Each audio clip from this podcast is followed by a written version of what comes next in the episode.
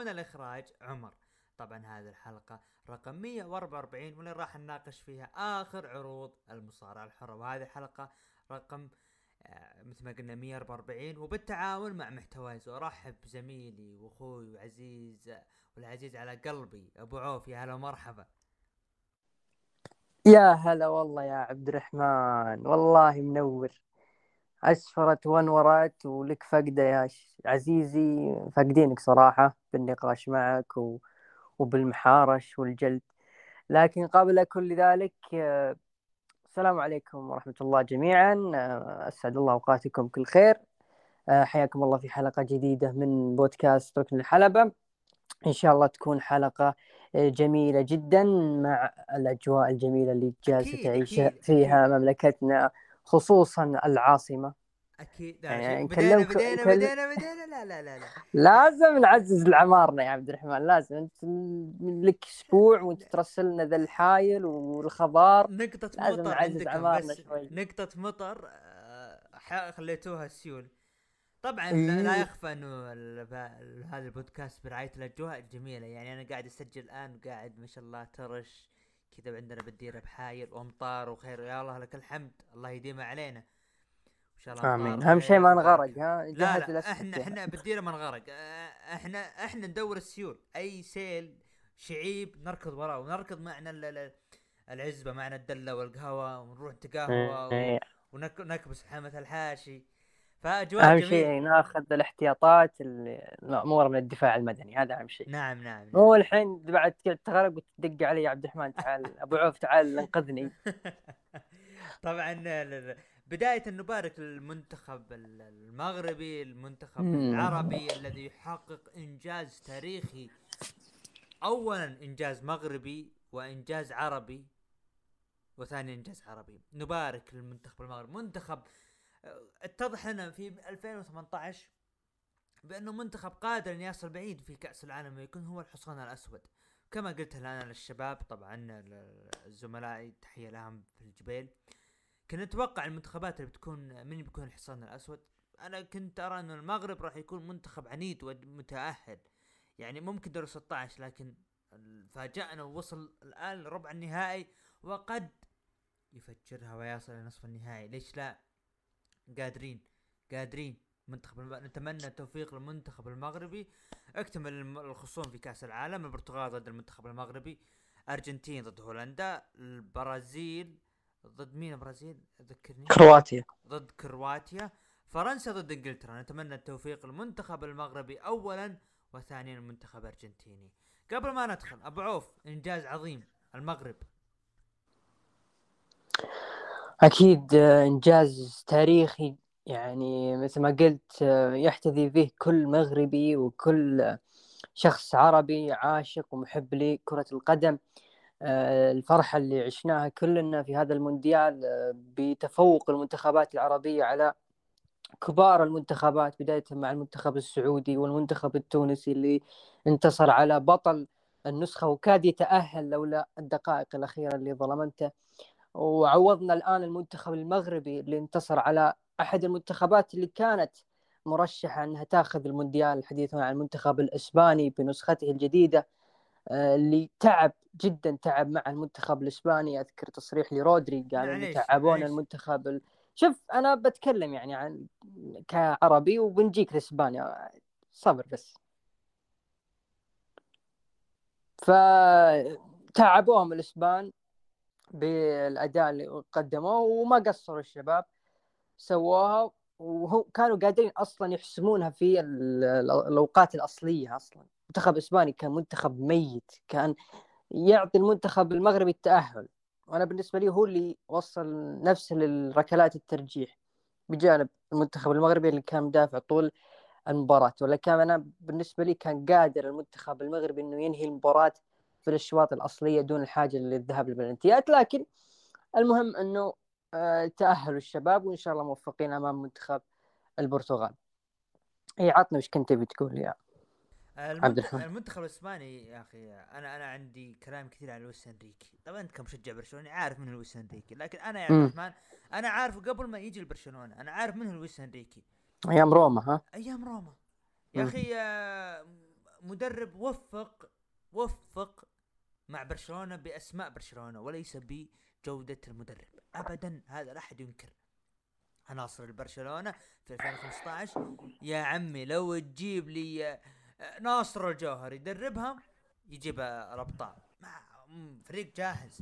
لا لكن إسبانيا كان في اختلاف. لويس أنريكي ممكن يسوي شيء مع إسبانيا. لكن آه، استدعاء اللاعبين هو اللي فاجأهم يعني وجود مثل سيرجيو بوسكيتس عدم تواجد ديخيا عدم تواجد سيرخيو راموس اللي مفترض إنه راموس حتى لو كان احتياط يحتاج المنتخب الاسباني بلاعب خبرة مثل راموس في قلب الدفاع. ف أنا بالنسبة لي شفت إنه اسبانيا كان يحتاج أكثر وأكثر. في في في آه عنده اخت- اختيارات غريبة. أنت يا جدا جدا أنريكي. غريب. أصلا أصلا بمجرد أوكي دخية انقل إنه مستواه شوي نازل. وناي سيمون جدا ممتاز لكن يحتاج هو معتمد أكثر شيء على الدفاع اللي معه. لكن لما راموس. تشوف الدفاع راموس أوكي كويس. إيريك جارسيا معليش. آه إيريك جارسيا مستدعى مع الفريق. اي بس ما لعب. حلو. ما هل لعب. هل إيريك إيه. جارسيا أفضل- لعب؟ لعب رودري ترى ترى ترى ارتكب اخطاء ضد الإنتر مباريات كثيرة. اي هين أصلا نفكر نستغني عنه أصلا إيريك جارسيا طلع مقلب من السيتي. فراموس زي ما قلت آه، يفيد إسبانيا من ناحية إنه قائد يقدر يحمس اللاعبين. يعني لحظات كثيرة في ريال مدريد كان راموس بطلها بغض النظر عن مستواه لكن هو كان بطل اللحظات هذه. آه، أيضا مثل ما قلت استدعاء غريب لبعض اللعيبة. يعني بالدي ما صار له 16 أسبوع في برشلونة على طول جبته لكأس العالم. البطولة أكبر منه بمراحل يعني ما أذكر إنه قد لعب في أي نسخة خارجية للمنتخب فما بالك كأس العالم على ما طول أدري جايا ظهير فالنسيا هل هو مصاب؟ أعتقد إنه مصاب ما استدعي لأنه أتوقع استدعاء بالدي ما هو إلا كتعويض الجايا هي. لا صحيح, صحيح أصلا جاي كان موجود لكنه أصيب واستدعاه وللأسف ما هو لعب. ثواني معدودة في ألمانيا وتسبب هدف في جهته للأسف امم طيب. فالبطولة أكبر منه جدا طيب. غير أنه يس يس مستغني عن أو مستقدم أنسو فاتي وأنت عارف الإسبان حاطين آمال عليه وآخر شيء ما لعب ولا نهاية الشوط الإضافي الأول. فاختيارات غريبة إنريكي أنا أحس أنه هو اللي باع المباراة للمغرب. لا باع ولا شيء. المنتخب المغربي استحق الانتصار. آه خلينا نقول يعني كلمة سريعة على اللي صار بكأس العالم. أول شيء المنتخب السعودي آه الله يعطيهم ألف عافية كانت مشاركة ممتازة. ثاني أفضل مشاركة بتاريخ المنتخب بعد 94 وكانوا قريبين التأهل آه أنا عندي هيرفي رينارد أنا عندي عليه تساؤلات. مدرب يعني قدر يوحد اللعيبة ونفسيا وتكتيكيا. مدرب ناجح. لكن آه وقت التغييرات يا أخي ذكرني بإنزاجي. إنزاجي مدرب الإنتر. يا أخي يقرأ لك المباراه صح. لا جاي يبدل جاب العيد. فأنا أشوف إنه أخطاء التبديلات لها تأثير كبير في خروج المنتخب من المجموعات. نروح للمنتخب القطري القطري آه المنتخب القطري اللي شارك آه وكانت الصدمة لمدربه الإسباني بحيث إنه لعب ومنتخب شارك في بطولات عالمية لكن آه، خرج من كأس العالم بهدف وحيد. عندك برضو المنتخب التونسي المنتخب التونسي اللي كان جدا قريب من التأهل. آه ف يعني اللحظات الأخيرة آه فكان جدا جدا قريب من التأهل لكن للأسف الشديد أنا اللي زعلني مباراة ضد أستراليا. ان استراليا من كرة ميتة قدروا ينهون هذه المباراة. رغم إن المنتخب التونسي كان قريب لكن السؤال أو التساؤلات على مدرب آه، مدرب تونس اللي ضيع المباراة اللي كان جدا قريب من منتخب تونس إنه ممكن يسوي شيء ضد أستراليا لكن تواجد وهب الخازري احتياط آه هذا يدمر. يعني أنا معليش جلال القادري أنا أعتقد إنه هو مدرب لا- مدرب تونس اللي عليه علامات استفهام بتواجد وهب الخازري المباراة الثانية احتياط. والمباراة الأخيرة ضد فرنسا لعب وساهم بالفوز. لكن آه، مشاركة كانت جيدة للمنتخبات العربية ومشرفة. أتمنى التوفيق للمنتخب المغربي. فندخل الآن مباشرة إلى الأخبار. آه قبل الأخبار يا أبو دحم ما ما, ما فوتها ذي. وش مستوى لوتارو الغريب ذا اللي طلع فجأة؟ هو ومستوى لوكاكو المكرش فجأة. شو وضعك بالإنتراوية؟ آه لوكاكو آه استدعى وهو مصاب ترى المعلوميه والسباك روبرتو مارتينيز آه، ضيع منتخب بلجيكي بما يخص لوتارو هذا يعني هذا يعطيك هذه حركة يعني مثل ما يقول يوهم لك. يقول لك يا حبيبي لو تارو أيوة. لو تارو عاها بس يجيك النهاية يسجل هدف الفوز يحققون كأس العالم. وتشوف والله. يا أنه لعب في لأنه العالم لأنه العالم آه، 2014 هيغوين العالم, خذت الآمال فيه صح ولا لا؟ إنه هو الحاسم. فاجأهم بالنهائي فقال لك لوتارو لا يا حبيبي خلينا اجيبها العكس أكون عاهه بمباريات والنهائي أحسمها. ما عليك منتخب ارجنتيني بإذن الله. وصل النهائي؟ صدقني لوتارو مارتينيز هو من راح يساهم في تحقيق هذه البطولة. والله يا عبد الرحمن يوم شفت ميسي انحنى بعد الفرصة الأخيرة حقت لوتارو ذكرتني بعثمان ديمبلي مع ليفربول. سبحان الله نفس الشعور جاني ذيك الفترة. قلت بس أستراليا بتجيب التعادل أو بتفوز في المباراة. من عاد يلا وقد نتحسف ميسي ما أخذ الكاس وآخر مونديال. له آه، المباراة الجاية راح تكون ضد هولندا مباراة صعبة جدا. ما ما راح إيه، يرحمون آه، هول- الهولنديين. الهولنديين ممتازين بالدفاع لكن ترى هجوم ما عندهم سوبر ستار. مع احترامي لا. عندهم جاكبو. عندهم جاكبو. اي بس مو أتكلم را- راس الحربة يعني بإمكانيات روبن فان بيرسي اللي يقدر ينهي لك مباراة من كورة. آه، yep روبن فان بيرسي يتكلم عن آه ما ما بيقول هونتلار أتكلم عن روبن لما مرات يدخل في العمق كيف كان يسوي مم. فالمنتخب اله- الهولندي منتخب جيد جدا لكن ممكن يفاجئنا يحقق البطولة لأنه ترى الهول- الهولندي ما هم المرشحين لكن عنده دفاع أسطوري لا هم مرشح. آه، دومفريس اللي يلعب يلعبون بخطة 3 5 2 دومفريس جناح. يمين دومفريس فان دايك اللي, أهلهم مباراة راحت يعني كان نجم المباراة آه، هذه صح. ف هو أصلا آخر مباراتين كان هو ممتاز جدا دومفريس ممتاز ممتاز جدا رغم إنه. حكيمي لما فازوا المغرب أمس آه، قال آه، آه، ال forza إنتر آخ آخ بس جت على الجرح جت على الجرح. يلا خلينا ندخل على الأخبار مباشرة نبدأ بالأخبار. على طاري روحته للإنتر تشوف إنها كانت صح ولا خطأ؟ أنا مين؟ بالنسبة لي أشوفها لا. مين؟ حكيمي. خروجه. خروجه للإنتر. خ- من إيه، من خطأ. ولا ولا إلى؟ لا لا خروجه من الانتر لباريس. خروجه من الانتر كان آه، تصفية حسابات. ال- النادي متوهق لازم يبيع. هو أكيد خطأ يعني. لاعب مثل حكيمي ما, ما تفرط فيه. يلا خلينا ندخل أخبار أنت قاعد تز- تزيد المواجع. ندخل مع الأخبار. الخبر الأول. WWE تخطط لإقامة عرض هندي في يناير القادم بقاعه سعتها 5000 مقعد. بعوف خلاص يبدو لي WWE راح تغزى العالم ب بهذه العروض. وهل راح يكون عرض شهري أم عرض محلي. لا لا صعبه عرض شهري. آه، انت تتحدث يا عبد الرحمن عن شهر يناير آه، في موسم الريسلمانيا. فابدا لا لا ما هو عرض شهري. عرض محلي بسيط بس إنه العدد كبروه شوي يقولون 5000 آه، متفرج. ف يعني تقدر تقول تكبير وتلميع من WWE كعادتهم يعني للعروض خصوصا الهند. يعني أذكرهم لما كانوا مع جندر كانوا بيسووا ليلتين بالنهاية كنسلوا واحدة وسووا ليلة واحدة. فلا لا ما أعتقد بيكون عرض شهري بيكون عرض بسيط يعني محلي لكن كبير. لأنه صعب إن يناير يعني قبل الرامبل كمان يا دوبك لو تصير.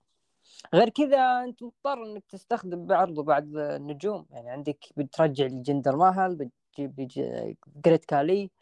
الاثنين اللي في NXT فير والثاني بيكون لهم دور. فلا لا بيكون عرض محلي ما راح يكون عرض شهري. جميل جدا. الخبر اللي بعده إصابة درو ماكنتاير ليست بخطيرة ومن المتوقع ان يعود خلال أسبوعين. طبعا أعلن إنه إنه بوتش راح يكون مع شيمس الأسبوع القادم. مكان درو ماكنتاير على ألقاب الفرق ضد الاوسوس أتمنى له الشفاء العاجل. لعبة دبليو 2 كي 23 أو 23 آه راح تأتي بنظام تثبيت جديد. راح يكون غالبا مثلها مثل نظام الفورتنايت مثلها مثل نظام ال- ال Call of Duty مثلها مثل نظام ال PES eFootball أو PES سابقا. ف آه بنشوف. الآن ما في تلميحات هذا هو الخبر. مع الخبر اللي بعده ما قبل الأخير. عرض طبعا عبد الرحمن جايب خبر التثبيت عقب ما لقم من بارون كوربن يعني في الرياض. أوكي. عرض دينامايت الماضي والعرض الأخير لويليام ريجل مع AEW وشبه رسمي غادر والوجهه الأقرب هي العودة إلى WWE سواء بجانب تريبل اتش في كتابة العروض أو في الظهور في NXT مع شون مايكلز والله اشتقنا. War Games والله اشتقنا. أتمنى والله يكون ك manager احد العروض هو آدم بيرس بيكون حلو والله كتنويع. بيكون بصراحة حلو كتنويع هذا هو ال draft بيكون بعد راسلمانيا بعرض الرو اللي بعد راسلمانيا. فواضح إنه ظهور ويليام ريجل بيكون هناك يعني. أتمنى والله أتمنى إنه عودة المدراء يمسك سماك داون بعد مدراء العروض نتمنى يكون يكون له دور. أتمنى يعني وخصوصا أوه سماك داون مع النجوم الأوروبيين والبريطانيين. إيه؟ والله بتكون حلوة. بتكون حلوة بصراحة. غير إنه ولده أصلا في NXT تشارلي فممكن تشارلي هذا نستعين به. راح نجيها في هذه الحلقة يعني أنا شفت له ظهور الآدمي جدا جميل. لبى قلبه يا شيخ. والآن نروح مع الخبر اللي بعده. رسميا الاوسوس يحتلون المرتبة الأولى كأفضل فريق في العالم لعام 2022 بتصنيف PWI السنوي. طبعا هذه المجلة قالت إن الاوسوس هم الأفضل وفي الأسماء اللي العشرة اللي كانوا آه، موجودين في التصنيف. الاوسوس في المرتبة الأولى FTR المرتبة الثانية البريسكوس المرتبة الثالثة ال Death Triangle المرتبة الرابعة هازوكي وكوغوما لهم فريق نسائي المرتبة الخامسة مع علامات تعجب. يعني ما ك... العام قبل العام ما كانوا في نساء يعني يحطون mix مع الرجال. آه السادسة ال RK-Bro السابعة ال Good Brothers الثامنة ال Young Bucks التاسعة فريق ال Hex وأخيرا ال Violence Is Forever. طبعا ال Hex والهازوكي كوغوما هم فريق نسائي. ونأتي مع تصريح اللي هو هاورد داكس هاروود أو فريق ال FTR بانه الاوسوس ما يستحقون تواجد في هذه القائمة. بعرف رأيك بهذه القائمة؟ وهل في أسماء ظلمت؟ ورأيك بالترتيب بعيدا عن تواجد النساء؟ آه، أنا أشوف إنه اختيار الاوسوس آه، المركز الأول آه، أشوفه ظالم شوي بحق ال FTR أنا بالنسبة لي أشوف ال FTR يستحقون هم المركز الأول. أفضل فريق بلا نقاش هم الاثنين هم داكس وكاش قدموا أداء جدا رائع.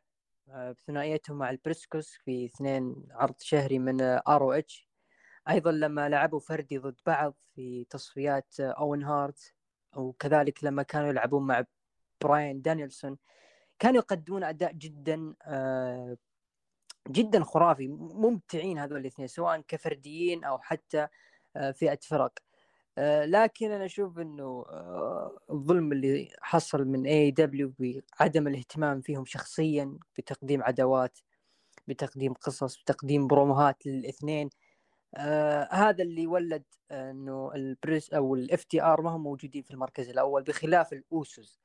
الأوسوس آه قدموا عداوات هذه السنة مع ال RK-Bro آه شفنا ثنائيتهم في باكلاش أيضا لما وحدوا الألقاب. آه كذلك عندك آه Street Profits الصيف كان عبارة عن هذول الفريقين. ف التصنيف ما هو فقط عبارة عن مباريات وأداء و character فقط لا عداوات بروموهات ماذا قدمت. أيضا الأوسوس لا نظلمهم الآن ماشيين بقصة آه، جدا جميلة في العروض الرئيسية مع البلود لاين وسامي زين. هذه أيضا تجعلهم آه، أنهم يستحقون المركز الأول. لكن تعاطفا مع داكس هاروود آه، هذا هو فعلا يشعرني أنه فريق ظلم من الناحيه من الناحيه هذه العداوات والبروموهات و آه، تقديم القصص في الحلبة هو اللي جعلهم انهم ما يأخذون المركز الأول بخلاف الأوسوس اللي تفوقوا عليهم في هذه النقطة. وهذا كان بما يخص هذا الأخبار. ندخل الآن مباشرة إلى العروض الرئيسية بداية مع سماك داون، سماك داون افتتح العرض بدخول عصابة البلود لاين لكن بدون رومان رينز. قال جاي البلود لاين وصلوا لمدينتكم وقال سامي ب سرفايفر سيريس وور جيمز. البلود لاين ارتقى لمستوى آخر لكن جيمي قال لا لا لا يا رفيقي. أنا وش كنت أقول لك خلف الكواليس؟ ترى الليلة كلها عنك. وصح حنا فزنا لكن أنت كنت الأفضل والجميع كان يهتف سامي أوسو. وجاي قال حنا فزنا بسببك. وقال سامي ما أدري وش أقول رد جيمي قال انت وش شعورك الآن قال سامي. أنا والله شعوري very Ucey وصار تحية بينه وبين الأوسس لكن دقت موسيقى مين؟ برولينج بروتس وقال شيمس الليلة نوقف عن الحديث وهي ليلة القتال. وصارت مباراة ما بين سامي زين ضد شيمس. أثناء مباراة هجوم ما بين الأوسس وعصابة برولينج بروتس وجيمي شتت الحكم يدخل جاي ويعطي ال superkick لشيمس وسامي يستفيد منها ويثبت شيمس وتنتهي المباراة بانتصار لسامي زين رأيك بالفقرة وبالمباراة الفقرة أنا أشوف أنها مثل ما قالوا تكريم سامي زين سامي زين هو بطل الفترة هذه في الدبليو دبليو آه، يكفي أنه كلمته اللي قالها يرميها بس عشان يدخل بلود لاين اللي هي Ucey صارت مصطلح في الدبليو دبليو وفي الجماهير تقولها كثير سواء في العروض الدبليو دبليو أو عروض المؤتمر الصحفي اللي كان في كراون جول كانوا يقولون سامي Ucey. فيستاهل سامي زين إنه يعطى هذه المساحة الكبيرة في آه، عرض سماك داون آه، بالبرومو. أيضا كان شغال برومو حريقه الأسبوع الماضي مع كيفن اونز والحين دخل مع شيمس اللي هو يعتبر العدو العدو القادم للعصابة. فيستاهل سامي زين هذه الدقائق. ومباراة حليوة. كانت بين سامي وشيمس وراح تستمر عداوتهم. هي راح تكون آه، عداوة عرض سماك داون الأسابيع القادمة. يعني يكفي إنه الأسبوع القادم راح يلعب شيمس مع بوتش في آه، سماك داون على ألقاب الفرق. فهذا يدل إنه آه هذه بداية العداوة بين العصابتين البرولينج والبلود لاين هو من زمان أصلا العداوة من زمان ترى. من زمان. اي بس هي خذت فترة شيمس مع درو ماكنتاير اللي أخذت مساحة كبيرة. بعدين رجعت الآن. هو شوف آه علشان تكون آه بالصورة م. أنا كنت متوقع إنه ممكن شيء يدخل على لقب العالم بس إنه الآن ما صار في شيء. ممكن وقت الرامبل بنشوف. هو بيكون في بناء لشيمس بيكون في بناء شيمس كون هو راح يكون خصم رومان رينز القادم. بس الآن دخل كيفن اونز في الخط فهم بيريحون شوي شيمس. بالوقت اللي يستخدمونه بيحطونه على طول ككرت. بس أنا أتوقع إنه الخصم هو اللي راح يكون لرومان هو شيمس. كيفن أحس إنه بيرمونه في مباراة الرامبل وأحس إنه سامي زين هو راح يتلاقون في مباراة الرامبل راح يكون في very Ucey وممكن نشوف تدخل اوسوس والشيء هذه. لكن المشكلة اللي بنطيح فيها في مباراة الرامبل الأخبار اللي طلعت إنه دبليو دبليو تفاوض ذا روك إنه يكون هو بطل الرامبل. فهذه بعد تنحط عليها عدة خطوط إنه كيف روك طلع في أحد البرامج معه لقب يونيفرسال معلقه مع ألقابه فعلامات استفهام اممم هذه جديدة. يعني طلعوا مع الخزانة حقته اللي فيها ألقاب دبليو دبليو الوينج إينجل. يب. أوه. أنا يعني خلاص هي بانت. هي ذا روك ورومان رينز يعني على الورق جاهزة. بس ال... أنت تشوف روك هو ياخذ الرامبل وإذا كان اللي بياخذ الرامبل غير ذا روك يعني إيش بيكون النظام؟ الليلة الثانية أنا أحس انها هي ذا روك رومان قلنا قلنا السيناريو يا ناس يا ناس عشان تفصل اللقبين وتكون منطقيا. آه بري وايت بعد ما يخلص من ال اي نايت يروح مباشرة برون سترومان وينتهي منه بعدين يدخل على رومان رينز يقول أنا أبي لقبي اليونيفرسال اللي أنا ما خسرته. فياخذ اللقب من رومان رينز بالمانيا بالليلة الأولى. الليلة الثانية بطل الرامبل كان مكان كودي كيفن أوينز ذا روك وات يلعب الليلة الثانية ويفوز فيها بطل الرامبل على رومان. وكذا أنت تغيب رومان الفترة. الفترة طويلة تخليه ياخذ إجازة ويريح. وتخلي مثلا ذا روك يكون حاضر في العروض الشهرية يدافع على ألقاب ضد خصوم يكون في مباريات أحلام. حتى نشوف Rumble القادم Rumble 2024 يدخل فيها رومان رينز كان رقم 30 مفاجأة ويأخذ ال Rumble ويتوعد ذا روك ويدخل ال Mania ويأخذ اللقب من ذا روك هنا بيكون في منطقية بعضهم يقول لك لا يا حبيبي هذا تكرار اي العداوه تكرر سي... سينا وروك نور. عد... العداوة سينا وذروك وما أدري إيش. بس صدقوني هذه بتكون أفضل يعني. أنت لازم تتخلص من اللقبين. لا تقولي بطلع لي لقب جديد. خلاص اللقب ال World Heavyweight Champion لقب ال Big Gold ما راح يرجع.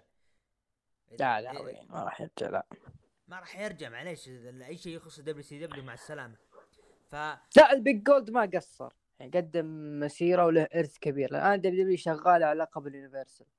لو تلاحظ الآن سجل ال Universal كله نجوم كبار من فين بالر لرومان رينز ل آه، من بعد جولدبرغ بري وايت يعني كلهم نجوم صف أول. فهذا اللي راح يكون شغل كيفن. أوينز يعني إي صح بروك وكيفن أوينز نعم. كلهم كانوا main eventers في وسيث رولنز وايت. سيث رولنز كلهم آه، نجوم السنة تقدر تقول لي WWE اشتغلت عليهم. فهذا راح يكون شغل WWE مستقبلا مع لقب ال Universal هو أهم لقب. يعني أنا بالنسبة لي إنه لو نشوف بس أنا أحس إنه فيه معلش، في أنا- ريحة شوي من New Japan. لا شوف. يعني اللي اللي بيطيح في ال Rumble بيكون اثنين ما راح يكون فايز واحد. لا يعني أنا بالنسبة لي أنا أقول إنه مثلا لو نشوف مثلا آه مباراة من روك على اللقب مع مين؟ مع إيج. واو بتكون حلوة. ذا روك ضد ستايلز. إي بس إيج السنة الجاية آخر سنة له أو آخر. مين هي؟ لا لا ايج ايج ستايلز مع بتكون مع آه ايج قصدك. فين آه. بالر لا لا إيه، لا إيه. أقول خلينا نروح مع الخبر اللي بعده سماك داون غالب والله بحرق لك. ايج وفين بالر وبث فينيكس وريا ريبلي. آه. أها أوكي. ولا فازوا آه، فين بالر روح يتزوج. يتباوسون وحالة لا لا فين بالر يروح يتزوج ريا ريبلي. المهم عصابة القيدة ودل لا لا ريا ريبلي الحين معها شو اسمه ذاك؟ شو اسمه اللي مع الهاوس بلاك؟ آه أوكي. من تبي؟ بادي ميرفي؟ آه بادي ماتيوس يب. آه أوكي أوكي. إيه، قشعت ذاك ما- الخال اللي أوكي. على قولة بعض الناس ما يستاهل اللون. الط- آه الطي- الطيور على إشكالها تقع. عموما عصابة القيدة والله ودل العظيم. فانتازما مع ممثلهم سانس إسكوبار كانوا يتكلمون عن نهائي كأس العالم ضد ريكوشي. خلف الكواليس كوبي كينغستون يعلن دخوله ال Royal Rumble اللي بعد شهرين ولكن ظهروا ال Imperium وصار تحدي ما بين كوبي كي- كينغستون وجانثر خلف الكواليس بري وايت يقول أنا ما سببت أذى LA Knight ولا ولا فعلتها لكن سمعتكم وضحك وقال استمتعوا بالشيء هذا. أنا داري إن أنتم استمتعتوا بالشيء هذا. آه، بري وايت يعني آه، استمرار إنه يثبت للجميع إنه أنا عندي أكثر من شخصية مو أنا بري وايت اللي قاعد أسوي الشيء هذا. في شخص يتحكم فيني. ف يب. آه، أنا بسألك آه، لما عاد بري وايت تقريبا مجموع الشخصيات اللي كانت موجودة في الفاير فان هاوس كانوا ستة مع الفيند. دقيقة خلينا الخنزير وال آه، وأنت بكرامة. وولر. وأنت بكرامة اي وانتو آه، كرامة والبنت. البنت وعندك ال- الصقر أو النسر. النسر خمسة. ال- لا لا دقيقة خلينا نبدأ. أربعة ذي خلينا نبدأ من جديد. سيستر ابيجل هذه النقطة. آه عندك ال- ال- ال- ال- ال- ال- الخنزير وتم كرامة. عندك آه اللي هو النسر هذا الثالث. عندك والطويل. الأرنب الأرنب هذا الرابع. عندك الخامس الفيند. آه يعني السادس آه، أنكل هاودي. أتوقع. أوكي. أتوقع أتوقع. طيب خلينا ندخل آه، المباراة اللي بعدها اللي ما مباراة بعنوان الألوان. شينا بيزر. ضد إيما وأدت مباراة من الثانية شينا بيزر بعد الاخضاع بعد مباراة شينا. هاجمت إيما لكن دقت موسيقى شوتسي. أعوذ بالله. وهاجمتها وانجلدت لكن ظهر آه ظهرت راكيل رودريغيز وانسحبت شوتسي. أعتقد ممكن راكيل قريب راح تقلب heel. كذا عندي إحساس. أصلا عرض ال Raw اللي راح لما صور لقاء مع ال Profits لما رجعوا كان ورا عربات الإنتاج اللي. اللي لها خاص بالإنتاج البث. تخيل شعار WrestleMania وجنبه راكيل رودريغيز فهذا يعطينا إنه ممكن راكيل يكون لها شيء كبير في آه راسلمانيا على اللقب. يعني إذا ما كانت ساشا ضد روندا في الراسلمانيا فراح تكون راكيل ضد روندا. ساشا طاحت بالأفلام خلاص الحين ممثلة. خلينا نروح اللي بعده لا أنا ما أنا ما بتكلم على ساشا و... وترى اكتشفت إنه فيه ناس يحبون ساشا بالبودكاست فمن المستمعين فما أبي اجلد ساشا. المهم طبيعي من بوسطن يعني ما ما يلامون. خلف الكواليس الأوسس تكلموا عن سامي زين وفوزه أو عفوا آه، كوفي كينغستون ضد جونثر أثناء المباراة دقت موسيقى برون سترومان وهاجم ال Imperium وانتهت مباراة انتصار لجونثر طبعا أنا لي كلام بما يخص سترومان وجونثر حاب تقول شيء قبل ما أطلع اللي بخاطري؟ لا لا عطنا اللي خاطرك خلينا نشوف. الحين جونثر يخاف من سترومان. آه. أنا شفت الأسبوع الماضي والاسبوع أنا انجنيت كنت مو منطق. مو وش الخرابيط هذه. وجونثر يهرب وما الحين سترومان اللي كان يرقص مع نيو داي مع آدم آدم روز. يرقص مع آدم روز. ويهزها حالته حاله يرقص مع النيو داي يخوف جونثر اللي يعتبر من ال- المصارعين الأسطوريين الأوروبيين وال style ال- ال- ال- ال- البريطاني العظيم. يخاف من سترومان لا وبيجيك بعدين سترومان ياخذ اللقب. هنا هنا كذا بروح أنا بدخل على تريبل اتش شفت خشمه هذا الكبير؟ ها؟ يعني ما أحب أي. اتكبر خشم هذا كذا بقصه قصه بخليه بدون خشم. لا لا بيصير زي نقال الخشب أو نسحب. أوكي نسحب. أو تبي مثل وودي من شو اسمه. أوكي. المهم فما ما حبيته يعني. احترام الجونثر احترام ال- ال- الشيء اللي قاعد يقدمه لا باللقب القارات. وبنجي ال main event ال main event يو ال main event خلف. خلف الكواليس. لا جد آه، تعاملهم مع سترومان آخر فترة غريب جدا يعني. لا هم اللي لا المشكلة يعيدون يبنونه من جديد. إنه النجم الكبير اللي يسحق المنافسين والى آخره. يعني الع... الأسبوع الماضي خسر لروكشي تثبيت سريع. عجزت تتقبلها ليومك؟ والحين جيت تقول إنه جانثر يخاف من برون ستروم المفروض جانثر وبرون ستروم يكون بينهم face to face وخلاص تنتهي ال... ال... بلا segments بلا هروب بلا نلعب مباراة يدخل سترومان ولا يدخل جانثر لا لا هذول الاثنين face to face ينتهي الموضوع لأنهم اثنين عمالقة.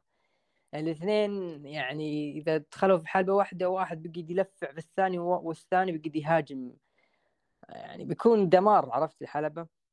بس ما عاد أنا مستغرب يعني تعاملهم مع سترومان جدا أنا مستغرب. فلذلك أنت عارف إنه الأخبار تشير إنه في نجم قادم أو نجم الدبليو بي وقعت معه خلاص اللي هو آه اللي كان مع السنتي شو اسمه؟ نسيت اسمه اللي لعب مع جوش الكسندر إيريك يانج. يا بتمنى السنتين ف- معوده لا. اللي صدمني تعامل إذا كان تعامل تربل اتش الآن مع النجوم اللي عادوا كيريان وكله تعامل بسيط جدا وشبه ما طبعا أنا آه، بعوف مقبول لا لا شوف شوف النجوم القادمين الصد... يعني الصدمة هنا أنا غردت تغريدة إنه. رجعوا السنتي حطيت اريك يانج كنت بحط نيكي كروس وكنت بحط ألكسندر وولف وكليندن آه مم. صدمني إنه كليندن من آه، بتوع ما يتسموش لا إله إلا الله. أها. كل كليندن لا زوج نيكي كروس. ولا ساعة لدينك وساعة لدنياك. دقيقة دقيقة. كليندن يا طول العمر أنا شايف عنده حاط علمها غريبة. ف آه حسافة اللحية اللي في وجهك يا شيخ. عشان لا نظلم الرجال اسمه دبليو كيليان كيليان شباب ك... وله اسم ثاني هو الحين قاعد يصارع فيه. حط لي كيفن دان. يا عمي مع نفسه. دقيقة.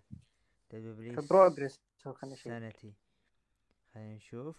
اي كليندن دقيقة. متأكد إنه هو زوج نيكي؟ عاد هو. أنا برسلها لك بالواتس. بما إنه إحنا ما شاء الله قلب هذا. فشيك أنت عليه على ما اكمل نروح الخبر ال- أو نروح المباراة اللي بعدها. شوف شوف. شوف الصدمة الآن هنا. شوفها بالواتس. هذه صدمة بصراحة يعني. طبعا آه، خلف الكواليس الأوسوس تكلموا عن سامي زين وفوزه لكن شيمس هاجمهم وجلدهم وجلد الأوسوس وقال وعدكم سماك داون القادم. أنا ودرو ماكنتاير. طبعا أعلن درو ماكنتاير في عرض الرو اللي راح نجيه إنه ما راح يشارك. دامج كنترول في الحلبة وبيلي طقطقت على الجمهور وتكلمت عن بيكي لينش وقالت بخصوص بيكي كنت بعطيها مباراة لكن ما تستاهلون أنتم. وبخصوص سماك داون ما حد يستحق يكون معنا. وحنا هنا قدوة لكن دقت موسيقى. ليف مورغان وقالت أنتم بشكل عندكم مشكلة مع سماك داون وأنا بنيابة غرفة الملابس أنتم ثلاثة ويبدو هذا الشيء عادل وهاجمتهم لكن انجلدت ودقت موسيقى. مين؟ العائدة بعد تسريح تيجن ناكس وهاجمتها وقدرت هي وليف مورغان بالسيطرة وانسحاب دامج كنترول من الحلبة. آه ليف مورغان صار جون سينا النساء نعم نعم. قدرت على ثلاثة. هي تيجن نكس بعوف تيجن نكس عادت. حاب تضيف شيء؟ أنا الحين للحين مستغرب مع أبو الشباب ذا يعني. وش وضع الأعلام اللي الألوان اللي حاطة في ال bio؟ آه... إيش كنت تقول اي تيجن ناكس عودتها ما أحس لها ما لها ما لها فارق. يعني ما أدري ليه ما كان عندهم لحظة دبليو إنه يسوونها إنه داكوتا كاي وتيجن ناكس يتقابلون. كان بينهم شق في 2020 يعني كان شيء جميل كان الشغل اللي كانوا يقدمونه. بعدها جت تيجن نوكس إصابة واختفت. فحلو لو كان كملوه بس ما اهتموا فيه اهتموا في اللحظة نفسهم. فما أعتقد بيكون لتيجن نوكس شيء كبير. يعني مثلها مثل ممكن راكيل يهتمون فيها وبعدين يسحبون عليها. ليف مورغان الغريب آه، واضح إن البنت آه، سحبوها من الوايت سكس وحولوا الالكسا يعني شيء عادي أنا أشوفه. جون سينا النساء. نعم آه نروح الآن الجوت. النهائي بطولة كأس العالم النهائي المنتظر. منتظر والأغلب كان عارفين مع مين؟ مع المكسيك بكل تأكيد. سانس سكوبار ضد الأمريكي. أو سانس سكوبار المكسيكي ضد الأمريكي. ريكو شي. مباراة انتهت بانتصار بتتويج. بطل جديد لكأس العالم. وراح ياخذ فرصة على لقب القارات. مين يا أبو عوف؟ ريكوشي صدمة. ريكوشي خذ اللقب خذ الفرصة واحتفل بجانب كأس العالم دخل جونتر اثناء الاحتفال وتبادل الأنظار وانتهى العرض بمشاهدات 900 ألف مشاهد بقناة فوكس الفرعية. رايك بال main event اللي أنا أقول لك من الآن ما غير راضي باللي صار؟ هو شوف آه المباراة كانت حلوة. جميل الأداء اللي سوى الاثنين. بس أنا مشكلتي مع الأسس اللي تسويها WWE إذا كان الواحد عنده عصابة لازم أفراد العصابة يكونون حوله في الحلبة.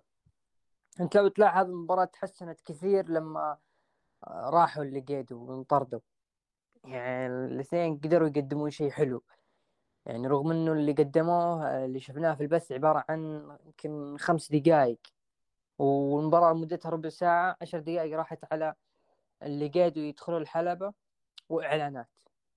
فالمباراة ظلمت صراحة بالوقت اللي شفناه في سماك داون. أنا معك كان ودي أشوف إنه سانتوس هو اللي يفوز لكن وياخذ فرصة مع جانثر. لكن لو تجي شوي تفكر فيها سانتوس لسه بدري في العروض الرئيسية. وصعب إنهم يستعجلون فيه ال WWE ويطيحون في أخطاء مثل ما طاحوا مع أوستن ثيري لما اعطوه الحقيبة. لسه. العصابة لسه الجمهور في ال WW نسبة كبيرة ما شافوا سانتوس. وفي والآن شغلهم حابين مع سانتوس البروموهات اللي قدمها. والآن الأداء يعني قدم لك مباريات في المنافسات هذه حبوه الجمهور. وصاروا يتفاعلون معه. وزيلينا فيجا قادرة تعطي النجوم هذول ال Mexicans مثل ما ناقشناها أنا وعمر الأسبوع الماضي.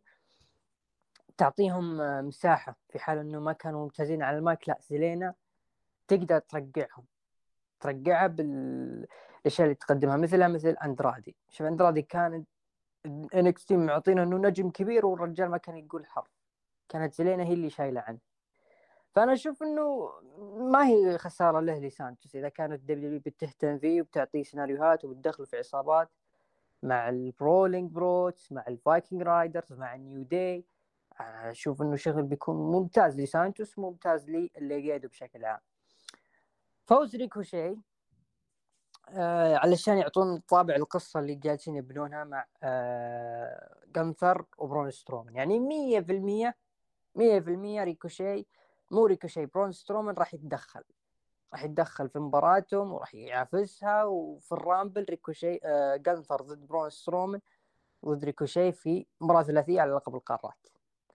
أو جانثر ضد سترومان على لقب القارات. هذا هو سبب فوز ريكوشي لا أكثر ولا أقل. طبعا المشاهدات زي ما أنتم شايفين 900 ألف آه السبب واضح لأنه فوكس كانت تبث مباراة أمريكا وهولندا وبسبب فارق التوقيت آه، حولوا على فوكس. فعلشان كذا تشوفون المشاهدات جدا منخفضة رغم أن العرض أصلا بعد ما كان ذاك العرض مرة مرتفع لكن أنا أشوف جيد. يعني ك main event جدا حلو. ما شوف كمباراة لا نختلف مباراة جميلة جدا رائعة لكن أنا ما حبيت النتيجة. يا عمي كم مرة ريكوشي أخذ فرصة؟ كم مرة يصايح بفرصة كم مرة؟ سانتوس إسكوبار بيكون طابع حلو مكسيك ضد ال ال ال ال الأوروبيين بيكون حلو. ترى عادي لما سانتوس إسكوبار يخسر ضد جونتر وتكون مباراة عظيمة. العالم يعني إحنا عارفين إنه قيمة سانتوس إسكوبار وقيمة جونتر لكن لما تحطهم في نزال واحد على لقب القارات ولا بعرض قوي مثل Rumble. شوف كيف بيكون التفاعل شوف كيف كيف بيكون الجمهور متفاعل في هذه المباراة. أنا بالنسبة لي أنا ما حبيتها. نجم اي بس التفاعل يا عبد الرحمن بيكون مع سترومان أكثر من سانتوس خلينا نكون واقعيين. يا عمي طير انت سترومان. خليني اكمل نقطتي. والله العظيم مقص اللي أنا ترى معك ترى مع مع كبار بس لو تفكر منظور الدب دبليو آه، من اللي راح يجي تفاعل؟ يا عمي يا عمي منظور الدب دبليو يرمونه بالزباله وانت بكرامة انت والمستمعين أنا أتكلم عن خلاص. سانس إسكوبار لما يلعب ضد جونث راح يطلع لي مباراة عظيمة ما بينهم. لو بيخسر جون آه، إسكوبار أنا ما عندي مشكلة.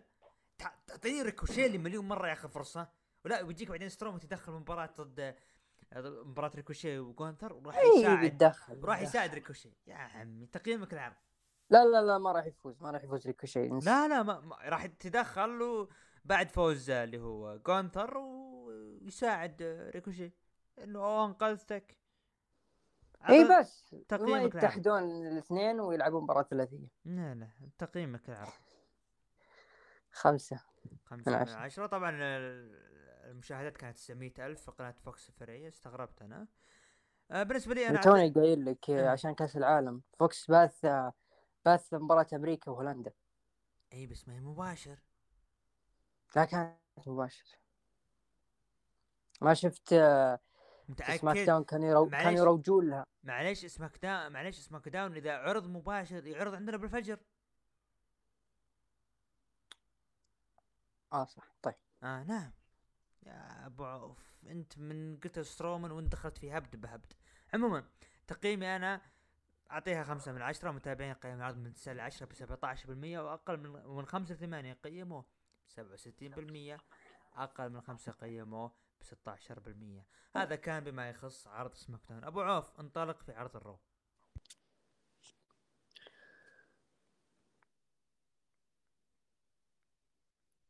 آه طيب عرض ال Raw قيم في آه، واشنطن دي سي أو واشنطن العاصمة اللي بدأ بدخول Bloodline.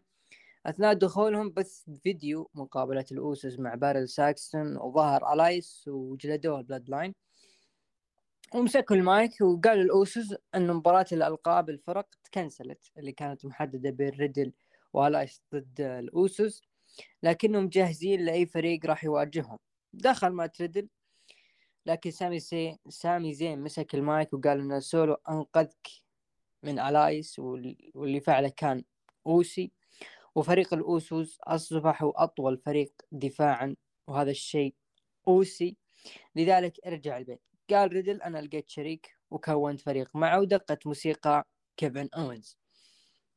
وصارت مباراة الأوسوس ضد ريدل وكيفن أوينز على ألقاب الفرق. فازوا الأوسوس وحافظوا على القاب بعد المباراة كيفن أونز حاول مهاجمة سامي زين والأوسوس بالكرسي لكنهم هربوا. وفي الحلبة سولو سيكوا جلد ريدل جلد عنيف جدا جدا جدا. اللي عجبني في العرض وفي الافتتاحية لما قال ريدل أنا لقيت شريك وراح نلعب معكم في مباراة قالوا الجمهور راندي. راندي راندي لكن شفنا إنه كيفن قالوا دخل كيفن أونز وبعد الهجوم هذا يدل إنه ريدل راح يغيب عن العروض لفترة. فمدة الغياب هل تشوف إنه ريدل راح يرجع مع ال RK-Bro مع عودة راندي أورتن؟ ولا بتشوف إنه ريدل ممكن يرجع مع في مباراة ال Rumble أثناء التجهيز لل Rumble؟ أعتقد أقرب شيء لل Rumble وهذا خير ما فعلوه بأنهم يبعدون مات ريدل. هذا هو الأفضل الآن. الوقت الآن هذا أفضل شيء ممكن تسويه. ليش؟ لأن يا طول العمر أول شيء آه ما في خطط مات ريدل. راح تضيع معه بالخطط. أنت تحتاج إنه آه، تبعد بعض النجوم من ضمنها مات ريدل من آه، العروض. أنا حبيت الافتتاحية لما دخل مات ريدل بتهور بالسكوتر وبعدها ألايس جاي يحارشهم يا حمار يا الايس انت جاي تحارش عندك يعني يعني مسوي فيها. فحبيته حبيت يا دخول جاي. يا شباب آخر شيء جاء سولو سيكوا إيه ما يدري. وحبيت سولو سكوا لما سوى اللي هو تكريم ذكرى وفاة آه، عمه اوماجا اوماجا آه، تقريبا له 13 سنة لما سوى حركته. فيب فقرة جميلة المباراة كانت جميلة. كيفن أونز مشكلتهم من الآن يبغون يحطونه يعني مثل ما يقولون لزقة عنزروت مع ال Bloodline بس ما هم عارفين. أنا أرى إنهم متسرعين باختيار كيفن اونز يا إنهم يختارون إنه كيفن اونز اللي ما يلعب مباراة يجي بس يجدع كلام ويمشي ويبدأ يصير فيه تشتيت ما بين العصابة بالكلام. هذه بتكون أفضل من إنه يدخل مباريات يسوي زي كذا. للأسف تعاملهم مع كيفن يذكرني بالشهر العام الماضي. معطينا hype hype إنه هو أبرز المرشحين اللي ياخذ مباراة ال Rumble. وتذكر أنت لما دخل كيفن اوينز أعتقد رقم عشرين أنا ما أذكر. المهم كان دخوله يعني الجمهور شجع تشجيع كبير جدا. كلنا حسينا إنه هو خلاص بيفوز بال Rumble. آه لكن بعدين دخلوا مع أوستن واختفى الولد. فالسيناريو تكرر هذه السنة. أو هذه الفترة إنهم يعطون كيفن مع رومان ويحارشونه في النهاية راح يفوز بال Rumble لكنه وجد طريق مسدود اسمه رومان رينز ضد روك فالنجم للأسف يعطونه فرص كبيرة ولكن دائما يجي. يجي أمامه جدار يخرب اللي بعده ريا ريبلي خلف الكواليس تقول إنها قادرة على الخصوم اللي راح يواجهونها وإذا خلصت منهم قادرة على بيانكا بيلير وتؤكد إنها تقود فئة النساء. شفنا فقرة البوكر جميلة. ضحكني فيها. جميلة جميلة جميلة. لما شوف آه علامات استفهام بتواجد آه، دومينيك ميستيريو.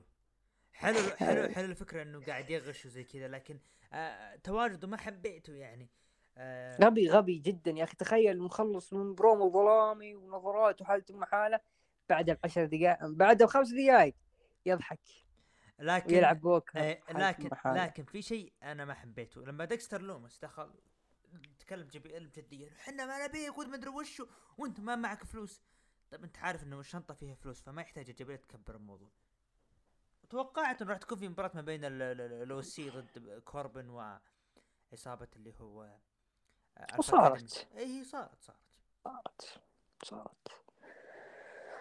آه لا ن- تحس انهم يذكرونك ب في عرض الذكرى ال 25 بطولة ال APA لما دخل تيد دي بياسي تذكرها؟ كيف؟ إيه كيف- إيه إيه إيه اي آه، إيه لا نفس نفس اللحظة نفس اللحظة. طبعا هذه ال- تواجد JBL ولو تلاحظ فقرات البوكر رجعت. بسبب إنه الفترة هذه آه، ذكرى تكوين فريق ال APA في نفس الوقت تجهيز لعرض الرو ذكرى الثلاثين بيكون في 11 يناير. ف يعني يجهزون أعمارهم لين ممكن نشوف عودة فاروق مع بارين كوربن و JBL. بس أنا اللي شوي زعلني في الموضوع إنه جوني جرجانو وايد ستاز كانوا واقفين جنب بعض يعني. قلت حرام وكان معهم تشاد جيبل برضو في ال segment حزني إنه هذول الثلاثة ما أنت قادر يا WWE تطلع منهم شيء خرافي تقدمهم للقب الولايا- الولايات. آه، آه، دخلت بيلي ولما دخلت آه، الحلبة ظهرت بكلينش من عند الجمهور وتكلمت عن مباراة صارت بينهم قبل ثلاث سنوات وإنه لها الفضل في كون إن بيلي كانت بطلة النساء في فترة الثندر دوم. ولما غابت أنا رجعت ولما رجعت بعد الغيبة اللي صارت واجهتك وانتصرت عليك قالت بيلي إنه كلامك هذا ما هو مهم. كل اللي قاعدين تسوينه علشان تلفتي الأنظار لك. لكن أنا كونت ال Damage Control وراح نسيطر على الفئة. بيكي قالت إنه ال Damage Control عبارة عن بطلتين وخاسرة. توعدت إنه لو صارت مباراة بينهم هي اللي بتحدد من هو المؤثر بالتاريخ. أثناء خروج بيكي دخلت ريا ريبلي وصار بينها وبين بيكي face to face ناري جدا. شفت لما قلت لك إنه لو صار بين جنثر وسترومان face to face بس نظرات فقط بدون لف ودوران هذا اللي صار. كنت أبغاه بين بيكي وري ريبلي. والله يوم كانوا يتبادلون نظرات إني كنت خايف. نظرات ريا يا أخي آه. طيب اللي بعد مباراة ثلاثية بين بيلي ضد ريا ريبلي ضد آه عندي عندي معلش آه عندي تعليق. بيكي إيه؟ قدمت برومو جدا جميل آه لما طقطقت على عصام Damage كاترول. فأهنيها صراحة بيكي. control يا عبد الرحمن. هي control ولا كاترول ولا؟ لا control. آه، لأنه ال... لما تدخلون الحلبة C A T R L ما في O ما في N اختصار اختصار. آه أوكي أوكي. اختصار. أنت عندك في ال keyboard control صح؟ إيش إيه. مكتوب؟ اي كاترول آه أوكي أوكي. إيه نفس الشيء. أوكي.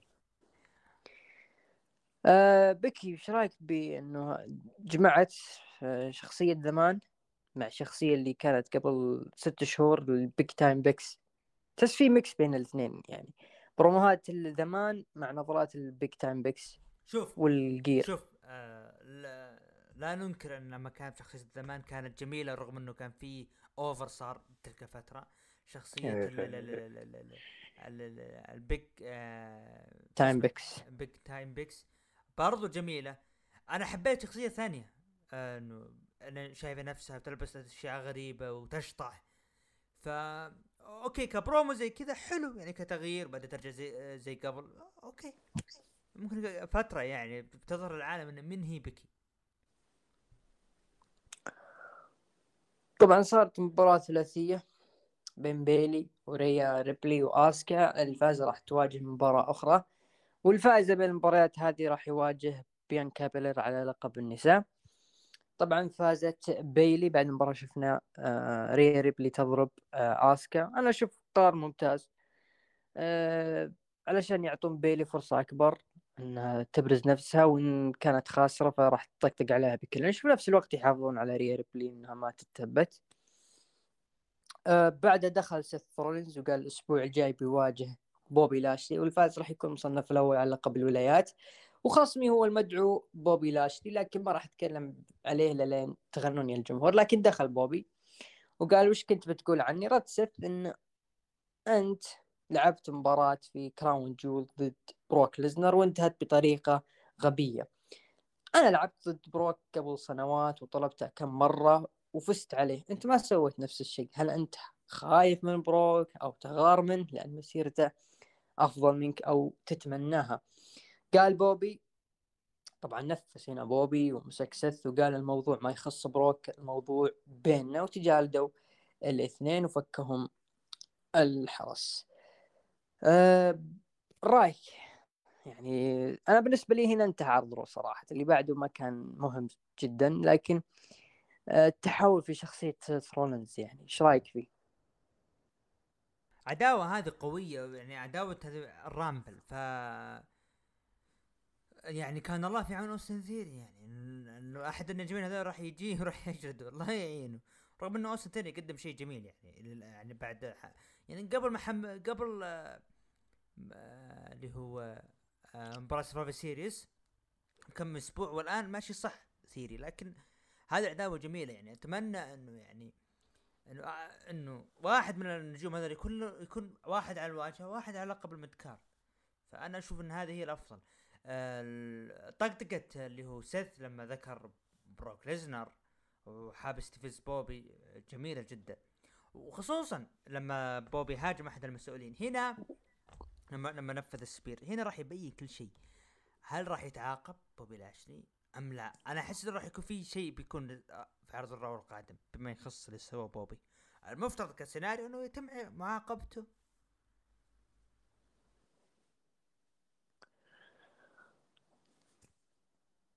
يا أخي ما أدري لما يجيبون طاري بروك و Crown Jewel ما أدري أحس إنه بوبي ما كان راضي عن نهاية النزال. والدليل لما كانوا يجيبون طاري بروك هذه ثاني مرة ترى يجيبون طاري بروك. كانت تتغير ملامحه بشكل جدي. أو حتى أصلا كان يلبس النظارة ما يوريك تعابير وجه أحس إنه فعلا مثل ما إنه زعلانين بوبي نفسه أتمنى, زعلان. أتمنى بوبي يدخل في ال Rumble ويكون كمفاجأة أخرى دخول بروكزر في ال Rumble كاستكمال العداوة وتنتهي في ال Mania. ويكون ختام ال Mania هي ختام العداوة. أتمنى تكون عداوة قوية لما تنتهي بال Mania. بابي. مصطفى علي. تحدى أوستن ثيري على لقب الولايات وشفنا المباراة انتهت بفوز أوستن ثيري بال DQ بسبب تدخل دولف زيجلر طبعا الشيء المهم في المباراة مسكين ال botch اللي مسكين صار مسكين لا لا اعتذر أوستن ثيري اعتذر خلف الكواليس اي باللي صار. لكن مسكين مصطفى علي لما صار التحدي بينهم ذكر أوستن ثيري إنه هذه ترى آخر فرصة لك يا مصطفى علي ولما لعب. وصار هجوم من دولف زيجلر عصب مصطفى علي قال يا أخي ليش سويت كذا؟ فحبيتها أنا ممكن يكون في عداوة فرعية ما بين مصطفى علي وزيجلر الأسبوع القادم لا ما أحس زيجلر وثيري ومصطفى أحس إنه الا لأنه لأنه خرب ثيري وزيجلر. لا لأنه مز... آه... م- آه... ثيري قال مصطفى علي ترى هذه آخر فرصة لك. وزيجلر خرب هذه الفرصة. طيب إن صارت مباراة زيجلر ومصطفى علي كم تتوقع ديف ملتزر بيعطيها النجوم؟ والله أي عاد يحب الشقلبات والحركات. إيه. لا راح يكون أداء من جهة علي. و أربع وخمسة وتسعين. لا 75 okay. آه بعد مباراة فرق سداسية بين ال OC ضد Alpha Academy وبارين كوربن فاز ال OC. بعدها آه هنا في في في تعقيب. الآن لما آه، رجعت لنا بارين كوربن خليته يفوز على زيجلر يفوز على مين مين أي. في مين في بعد فيه؟ والله ما أدري. أنت اللي المفروض تكون إيه، أعلم مني خل- خلينا نقول دولف زيجلر فاز عليه إنه بطل عالم وجوني قرقانو لا لا انت أبي دولف زيجلر بالذات. الآن يدخل مباراة فرق ويصير كذا. أحس إنه بدوا يضيعون مع بارين كوربن. أه بختصر عليك يا عبد الرحمن. بارين كوربن ضد JBL بال Mania إيش رأيك؟ skip عطنا اللي بعده. إيه خلاص. واللي بعد skip أيضا أكيرا توزاوا ضد دومينيك. فاز دومينيك ميستيريو بعد المباراة كمل جلد في المسكين. ودخلوا Street Profits آه skip. ما, ما, ما عندي تعليق بصراحة أنا بالنسبة. اي مش فاضيين. ال main event مباراة ثلاثية. آه، الفائز راح تواجه بيلي آه، الأسبوع الجاي. والفا على تصنيف عرض Raw آه، بيكي لينش ضد الكسا بليس ضد نيكي كروس. انتهت المباراة بشكل جميل جدا لالكسا بليس آه. طبعا كذا الكسا بليس ضد بيلي الفائز راح تواجه بيانكا بيلير. يعني وضحت يا عبد الرحمن إنه أحد أطراف هو آه okay. هو خلينا نتكلم عن الأسبوع القادم مباراة راح تصير. أنا بالنسبة لي يا عبد الرحمن أنا كنت أتمنى إنه يعني إنه يعني إن يكون في شيء لنيكي كروس بحيث إنه أوه ونيكي كروس مع Damage Control ممكن تقابل بيلي أو Damage Control وتقابل بيلي وما أدري إيش من هالكلام. فخلونا نحس ما صار الشيء هذا طيب بيكي والكسا آه كقوة مباراة بيكي نحتاجها ضد بيلي بتكون مباراة حلوة لكن ضد بيانكا بيكون تكرار. ممكن هم حبوا إنه يكون طابع المفاجأة أليكسا بليس. لكن أنا أتمنى أليكسا بليس ترجع بشخصيتها القديمة عام 2016 اللي تدخل وتجلد وتجلد كل الخصوم. لذلك بعد مباراتها مع لا دقيقة. تجد الخصوم ولا تغمز الكاميرا؟ خليك واقعي يا عبد آه الرحمن آه okay, okay, okay okay. يا عم مشجع ليث مورجان جاي يت- يتحرش بأليكسا بليس عموما. أحسن من أشجع كيتلين آه لا كنت حملت لقب آه، ال Divas وكانت فترة جميلة.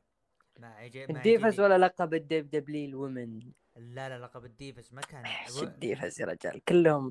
المهم ال main event بالنسبة لي ثورة و... آه، عفوا ثورة النساء بدأت من كيتلين. هذه حقيقة لا يجب إنكارها. عموما لا آه، خلي- اللي لا يجب إنكارها ثورة النساء بدت مع بيج وليس كيتلين خليني خليني اكمل خليني اكمل كلامي عن كمل، اليكسا بليس لذلك أنا نعم. أتمنى إنه بعد انتصارها مع أمام بيلي تقلب الشخصية المكروهة الكسا بليس وتهاجم بيانكا بلير وترجع شخصيته 2016 بتكون عداوة حلوة وانها تاخذ اللقب من بيانكا بلير ون- مم. وكذا نتخلص من بيانكا سينا للابد طيب خلنا نفصل الثلاثة تفصيل كفائز. آه بيكي لينش وبيلي لسه بدري. أنا أشوف لسه لسه بدري لسه بدري على هذه المباراة. هذه المباراة ما تحطها في عرض رو تحطها في عرض شهري. آه شايف البرومهات اللي تصير بين الثنتين؟ دمار. فحرام إنه تحطهم في مباراة آه عرض أسبوعي واللي يفوز يواجه بيانكا. يعني كذا أنت حركت المباراة. آه نيكي كروس مثل ما قلت آه أصلا عودتها ما تدري إيش كان الهدف منها كانت فقط عشان ال WarGames ما بعد ال WarGames إيش في ثاني؟ ما في شيء للبنت. فمثل ما قلت إذا ال SAnitY مع توقيع إيريك يونغ كذلك آه، كيليان دين ترى موجود في Progress وهو بطل هناك في الاتحاد. طبعا Progress يعتبر دعم كبير لل WWE فممكن لعل وعسى يرجعون ال SAnitY ومع العصابات اللي قاعدين نشوفها في ال WWE Imperium Legado آه، ال SAnitY من بعد Brawling Brutes. فبيكون فئة فرق منعشة جدا لل WWE. لذلك خسارة ال Usos لابد تكون قريبة. الأليكسا بلس آه وضحت. خلاص وضحت. أحد أطراف الوايت سكس بجانب أنكل هاودي بجانب براي وايت هي أليكسا. وبيحاولون يجيبون القصة اللي كانت بينهم اللي صارت في ال WrestleMania ولا استكملت راح تستكمل. آه لذلك أنا خايف خايف على براي وايت إنه يضيع بسبب القصة هذه. آه الله يستر عليه.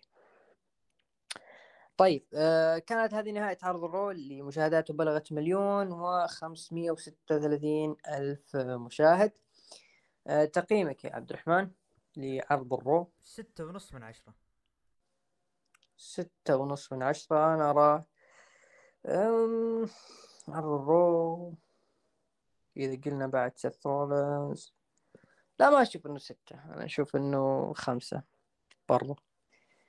نروح لتقييم ال- المستمعين أعطوه من تسعة لعشرة تسعة في المية ومن خمسة إلى ثمانية ثلاثة وسبعين في المية وأقل من خمسة أعطوه ثمانية عشر في المية. وكان عرض ال Raw قال أجل كوربن يصير له كذا. المهم خلينا ندخل الحين على عرض NXT عرض الأصفر. افتتح العرض آه، بمباراة الفائز في هذه المباراة راح يتأهل لمباراة ايرون سيرفايفر فون واجنر ضد اكسيوم ضد أندري تشيس وأنت department صار لاكسيوم وتأهلوا لمب- لمباراة الايرون سيرفايفر قبل ما أروح لبعوف طبعا راح نستعرض بنهاية الحلقة ال- ال card اللي راح يكون لعرض NXT Deadline وأبرز المباريات راح تكون الأسبوع المقبل في عرض AEW الأسبوعي واللي راح يكون بعنوان Winter Is Coming بعوف الأسماء اللي ذكرتها.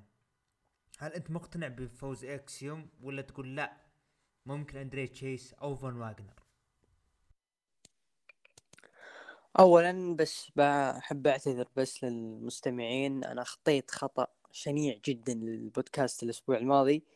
قلت ليش جريسون وولر ما هو موجود؟ وتكلمت إنه توني دي انجل موجود فأنا الخطأ مني شخصيا وأعتذر. آه، أما بالنسبة للأسماء الثلاثة فزي ما أنت شايف يعني عبد الرحمن إنه اكسيوم تقدر تقول هو أفضل آه، المتواجدين لأنه فون واجنر سبق وأخذ فرصة على لقب NXT ما صار لها شهر أو يمكن ما صار لها أسبوعين ثلاث تقريبا. وأندري تشيس ما هو مستوى main eventer إنك تواجه مع أسماء مثل كارميلو هايز وجي دي ماكدونا بس لقب وجريسون معليش لقب متكاثر شو main eventer على لقب على لقب شمال أمريكا هي ولا على لقب NXT؟ آه لا معلش كمل. صح صح كلامك كمل. آه، مو مشكلة. okay الفائز في هذه الفائز بمباراة Iron Survivor راح ياخذ فرصة على لقب NXT نعم اي فهمت؟ ف يعني لو تلاحظ الآن لما اكسيوم اللي كان معروف سابقا باسم اي كيد وتحطه في مباراة مع جي دي ماكدونا اللي سبق ولعب مع مع كارميلو هايز مع جريسون وولر اللي تطور معه. فأكيد أنت بعقلك الباطن راح تتحمس للمباراة لأنه بيكون في أداء جدا جميل. راح تشوف في فرص متوزعة للمنافسين الكبار وأبرزهم كارميلو هايز ممكن ياخذ فرصة مع آه، برونو بريكر ممكن ياخذ أيضا جيدي ماكدونو فرصة لحين ما يرجع آه، دراجونوف فلما تضيف أكسيوم موج... للمباراة هذه وتكون في عرض شهري بيكون أكيد شيء مرتقب. في نفس الوقت هذه دفعة كبيرة لأكسيوم بعد آه، سلسلة مبارياته مع نيثن فريزر اللي كانت ممتعة خلال الأسابيع الماضية. فنجم له potential عالي جدا. آه، الشخصية اللي هم اخترعوها لها NXT آه، شخصية ما هي باني باينة خطوطتها خطوطها الدرامية لكن كأداء على الحلبة وكترقب لمباراته في عرض ديدلاين أكيد مباراة إن شاء الله تطلع بالمستوى اللي أنا جالس اطبلها حاليا. جميل جدا. بعدها فيديو package رحلة برون بريكر في صيد السمك مع بولو كروز. كل شخص تكلم عن ذكرياته ومبارياته السابقة والأشياء اللي سواها ومين الخصوم اللي يلعبوا ضدهم. أنا أشوف إنها بيض. حاب تعلق ولا أروح اللي بعده؟ لا لا اللي بعده اللي بعده نعم نعم بيض. في الحلبة برايسون منتونا لكن هاجموا فريق اندوس شير سانجا وفير مهان وجلدوه لكن دقت موسيقى خافير برنال. المفترض هو خصم برايسون منتونا لكن وقف وعطاهم نظرة وسوى نفسه مصاب وخرج. وقال مهان يا كريد براذرز قلنا ما راح نقابلكم إلا لما تكونوا جاهزين. وقال آه، مهان إنه إحنا نقبل تحديكم وننتظركم. وسانجا قال لا تجعلون لا تجعلونا ننتظر أكثر ولكن ظهر كريد, كريد براذرز وحاولوا الحكام وايفي نايل إنهم يمنعونهم وقدروا يمنعونهم العداوة هذه محسسين إنها يعني معليش الآن أنت إيش إيش منتظر من هذه العداوة؟ يعني أنت تشوف عداوة زي كذا إيش منتظر منها؟ مباراة ولا تقول لا الفائز إنه هو المفترض إنه يكون الخصم القادم على ألقاب فرق آه، ألقاب فرق NXT مثلك أنا مستغرب من وضع عداوة زي يعني مع الكريد براذرز مع الأخوان اللي هو فير ماهان واللي معه. آه، جوليوس والثاني اللي معه هذول مستواهم مستوى ألقاب. هذا لا نختلف عليه. يعني أنا لما شفت ال segments اللي قاعد يصير وكيف إنه هذول الاثنين حاقدين على فير مهان واللي معه. قلت الحين طيب المنافس لفئة الفرق للبريتي ديدلي مين راح يكون قبل ما نيجي للفقرة هذه. ففعلا يعني فئة الفرق في NXT تفتقر كثير كثير من بعد ما تصعدوا الإمبريوم والليجادو أصبح ساحة الفرق في NXT ضعيفة جدا. والآن جالسين يبنون آه، لفير مهان وسانج أعتقد اسمه. علشان يثبتون أقدامهم في عرض تي في نفس الوقت. إحنا قرينا في خبر في بداية البودكاست إنه في عرض هندي ال W جالس تخطط له. فأكيد هذول الاثنين لابد يكون لهم دور بجانب جندر ماهل وبجانب ذا جريت كالي ممكن سينج براذرز الله لا يعيدهم يرجعون. ففي أكثر من خطط لكن هذول ممكن يكونون هم الواجهة ويكون لهم التركيز. يعني أنت عارف اللي ماسك العرض شون مايكلز. لكن حزين شوي لوضع الكريد براذرز يستحقون يعني آه، شيء أكبر من المستوى اللي هم ظاهرين فيه. في نفس الوقت جالسين يحطون إيفي نايل ك leader للعصابة وهذا ما أضعف العصابة كثير أو أضعف الفريق كدايموند ماين وجوليوس.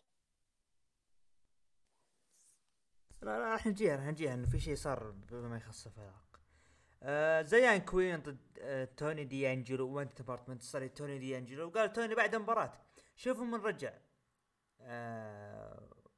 وقال يا ويسلي أنت من تسببت بإصابتي ودقت موسيقى. ويسلي وقال okay welcome back أهلا بعودتك يا توني دي انجلو وقال بعد ما يعني بعد ما هزمت كارميلو ظهر لي ديجاك وبيننا عمل غير منتهي. أنتظر بعد ما خلص من ديجاك وبجي قال توني أنا ما يهمني بخصوص بخصوص ديجاك ينتظر فرصته. يعني ما يهمني ديجاك وفرصته لكن ديجاك ظهر من الشاشة وقال أنت يا توني شخص حثاله وإذا اعترضت بطريقي راح أنظفك من هالطريق هذا. وقال يا ويسلي ما يهمني كلامك ولا في أحد بيوقف طريقي لكن هاجم و... يعني اللي كان مع توني دي انجلو شو اسمه؟ نسيت اسمه أنا.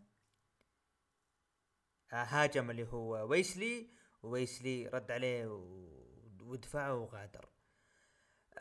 متحمس إنها تكون مباراة ثلاثية توني دي انجلو وديجاك وويسلي ولا تبغى ويسلي يمسك خط مع ديجاك؟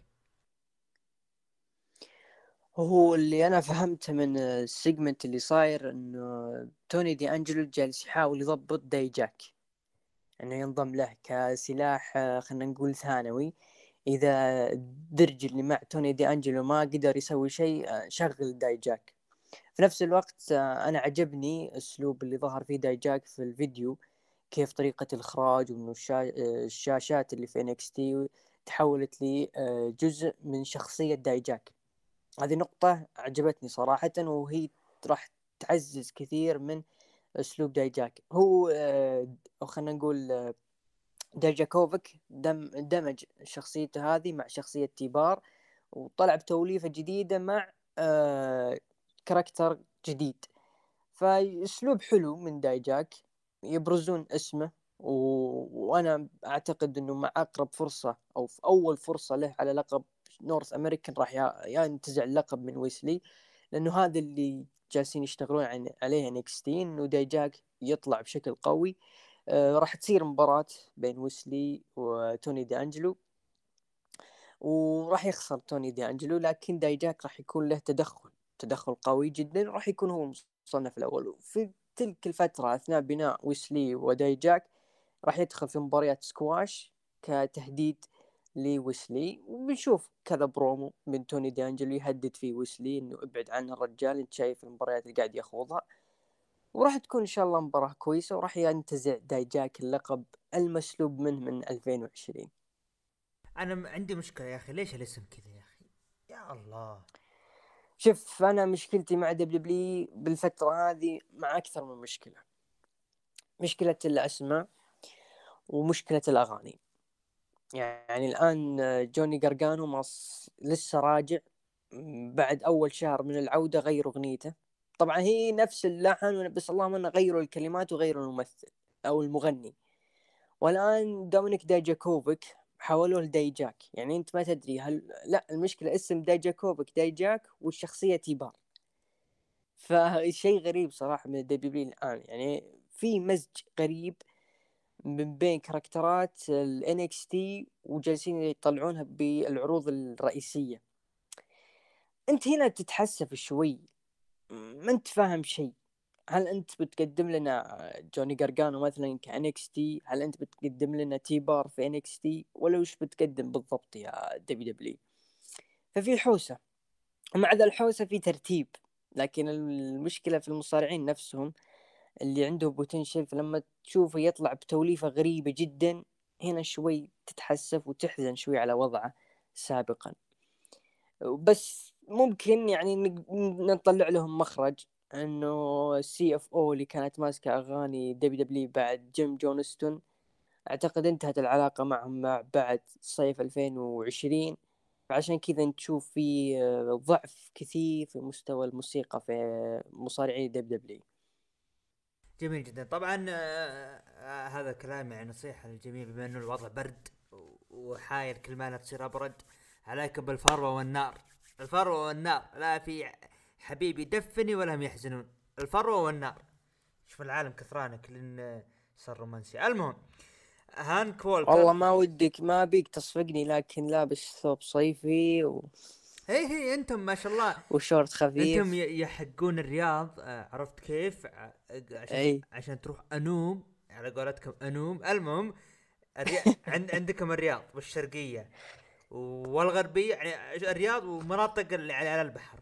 طيب ما يعرفون الدفايات؟ أنا أذكر قبل ما أنقل الجبير اسولف مع عمي من أهل ينبع. فسولف اني أقول يعني دفاية وكذا قال إحنا ما نعرف دفايات هناك. إحنا حدنا بلوفر خفيف بعد. يقول ما في برد. هنا يا رجال والله ها لابس بلوفر وفوقه بلوفر آه شو اسمه لابس اللي هو فروة. متخيل؟ أنت مثل مثل الطفل اللي امه تلبسه فنيلة داخلية وفنيلة طويلة لازم- وفنيلة لازم. زيادة وجاكيت. لازم. تخيل يعني أنا الحين ويصير الولد دب قطبي يا رجل. لا الحين أنا بالبيت وطبعا لوحدي أقسم بالله جالس أحس ببرد من كل جهة مع إن البيبان مقفلة. فبرد الشمال يخرع. عموما يلا براد الجنة. هانك والكر ضد تشارلي ديمسي. ركز على تشارلي ديمسي اللي رجع من جديد في العروض أثناء مباراة درو جولك ظهر بجانب الحلبة وانتهت مباراة انتصار لتشارلي ديمسي بعد مباراة غادر درو جولك درو جولك موجود ها. في شيء مستقبلا بينهم؟ إيه يلبى قلبه تشارلي ديمسي للمرة الثالثة أقولها. تشارلي ديمسي يلبى قلبه. طبعا هو ابن المصارع ويليام ريجل بس أنا مستغرب ذا هانك وولكر ذا من وين جايبينه يا أخي؟ والله يا هو ما يعرف يصارع.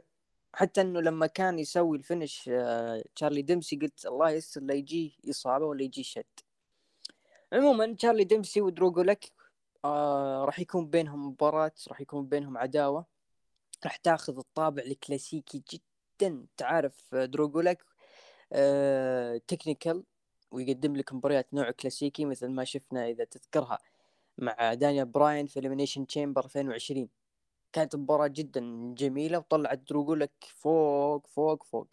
فالآن عندك الآن تشارلي ديمسي أساليبهم متشابهة وبالتأكيد يعني مو بالتأكيد إلا مية بالمية راح يقدمون لك أداء جميل جدا ك technical كلاسيكي وراح تنطرب معه صدقني. إذا ما تابعت شيء لتشارلي ديمسي أنا أنصحك وأنصح الإخوان المستمعين يروحون يرجعون لعروض NXT UK الأخيرة ويشوفون مبارياته مع إيكيد. الرجل والله ما يحترم بعض المناطق ما عنده مشكلة يصارع. بس إنه جميل جدا جميل جدا أداء. جميل جدا. أبطال فرق NXT Pretty Deadly في الحلبة وقال وق- وقت القصص في الكريسماس وقالوا قصة عن أنفسهم لكن دقت موسيقى مين؟ New Day وقال وودز نبي نسمع قصة من سيكون خصمكم القادم في Deadline هذا السبت. دخل الحلبة وقال كوفي okay. وش رأيكم تحطون ألقابكم على المحك يوم السبت ضدنا ونكون إحنا أبطال؟ الفرق الجديدة ونكون WWE Tag Team Champion آه ولكن حاول Pretty Deadly الهجوم على ال New Day. لكن انجلدوا من ال New Day. هنا استكمال الحديث آه، أبو عوف بأنه فعلا NXT يفتقر إلى قسم الفرق. والدليل أن New Day متواجدين الآن. هذا تأكيد لكلام أبو عوف غير كذا أنا عندي تساؤل وأتمنى أحد يجي يدور لي إجابة. الآن السنوات الماضية مع تواجد فينس ماكمان واثناء تصعيده لنجوم NXT. دائما يقولون إنه نجوم NXT بمجرد ما إنهم يتصاعدون ال career حقهم في NXT ينسى. وإنهم يطلعون في ال WWE ك roster. WWE ما هو roster NXT فهذولي منفصلين عن بعض ك brand ثالث أو brand مستقل. قنوات أو شبكة قنوات BT Sport نزلت poster أو صورة في تويتر تقول من هو نجم السنة في ال WWE وحاطين صورة برون بريكر. برون بريكر بطل NXT.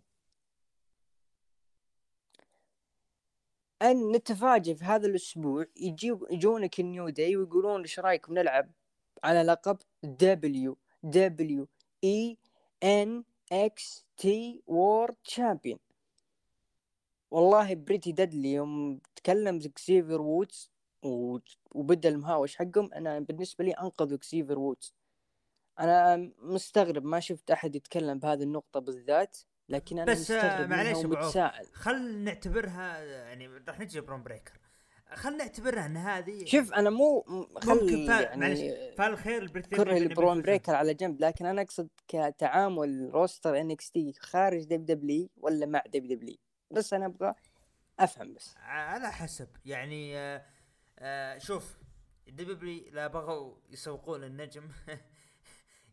كل شيء كانوا حاطين فيه ال- الاحتمال يعني مو احتمالات حاطين قوانين وحاطين أشياء يشيلونها عشان تسويق النجم. لا تستغرب لا تستغرب. كل شيء يسوونه. يعني مستعدين يسوون كل شيء. عادي مثلا الان عندك اللي هو مثلا آه،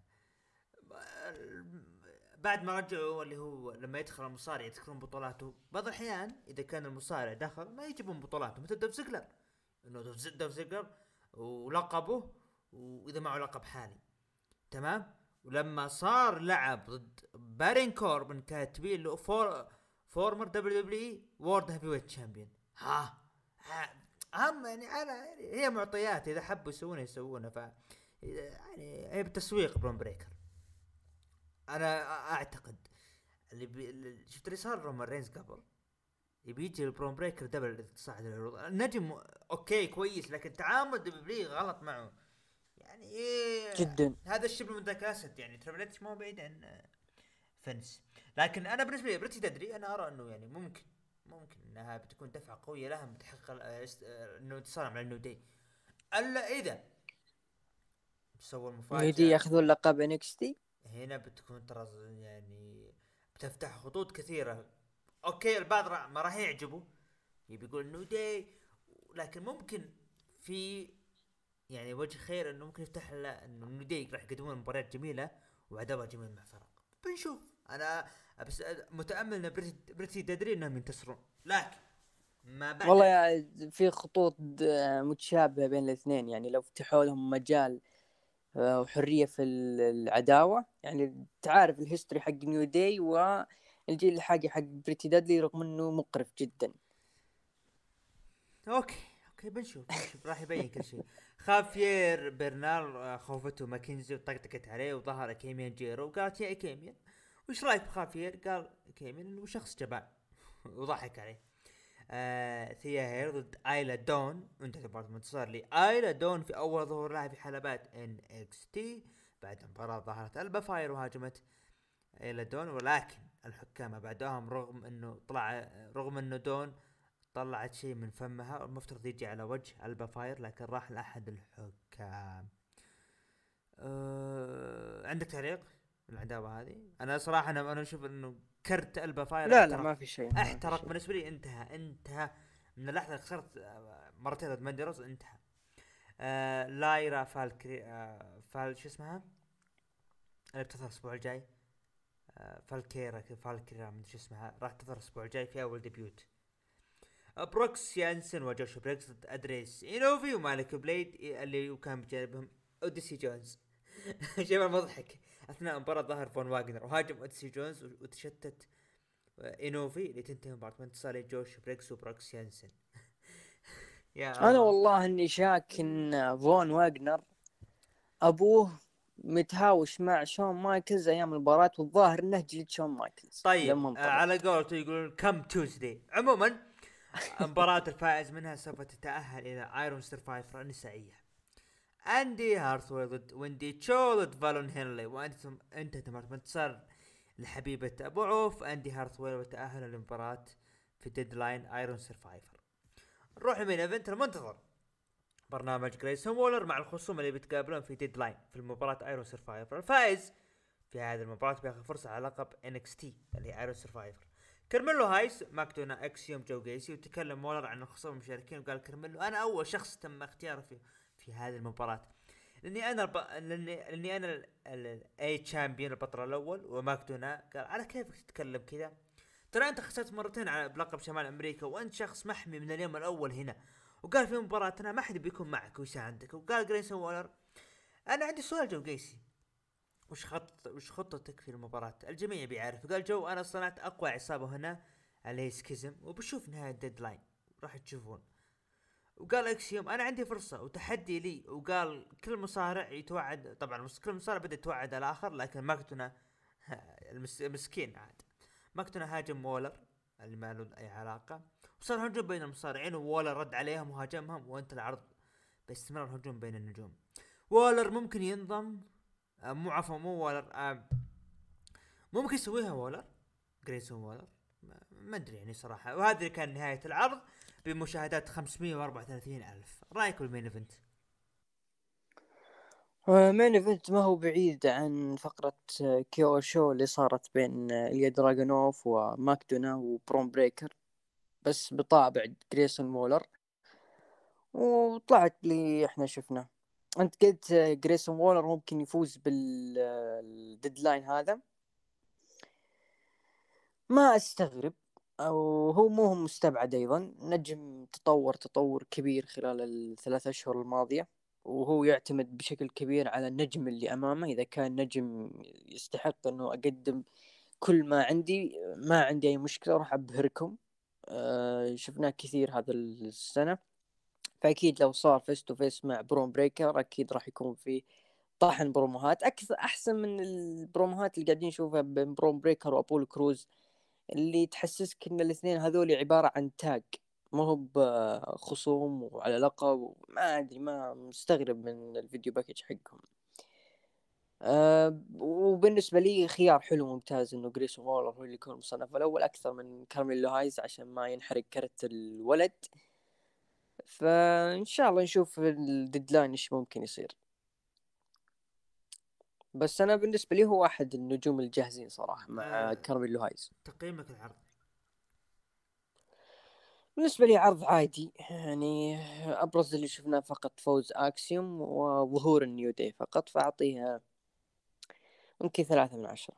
wow ثلاثة من عشرة؟ والله شوف الفقرة كانت كانت جميلة. main event أنا بعطيه خمسة من عشرة العرض يعني جيد. يعني ما هو العرض ال wow. متابعين قيموا العرض من 9 ل 10 ب 13% ومن 5 ل 8 قيموه ب 75% أقل من 5 قيموه ب 12% هذا كان بما يخص عرض اللي هو NXT. أبو عوف انطلق في عرض AEW.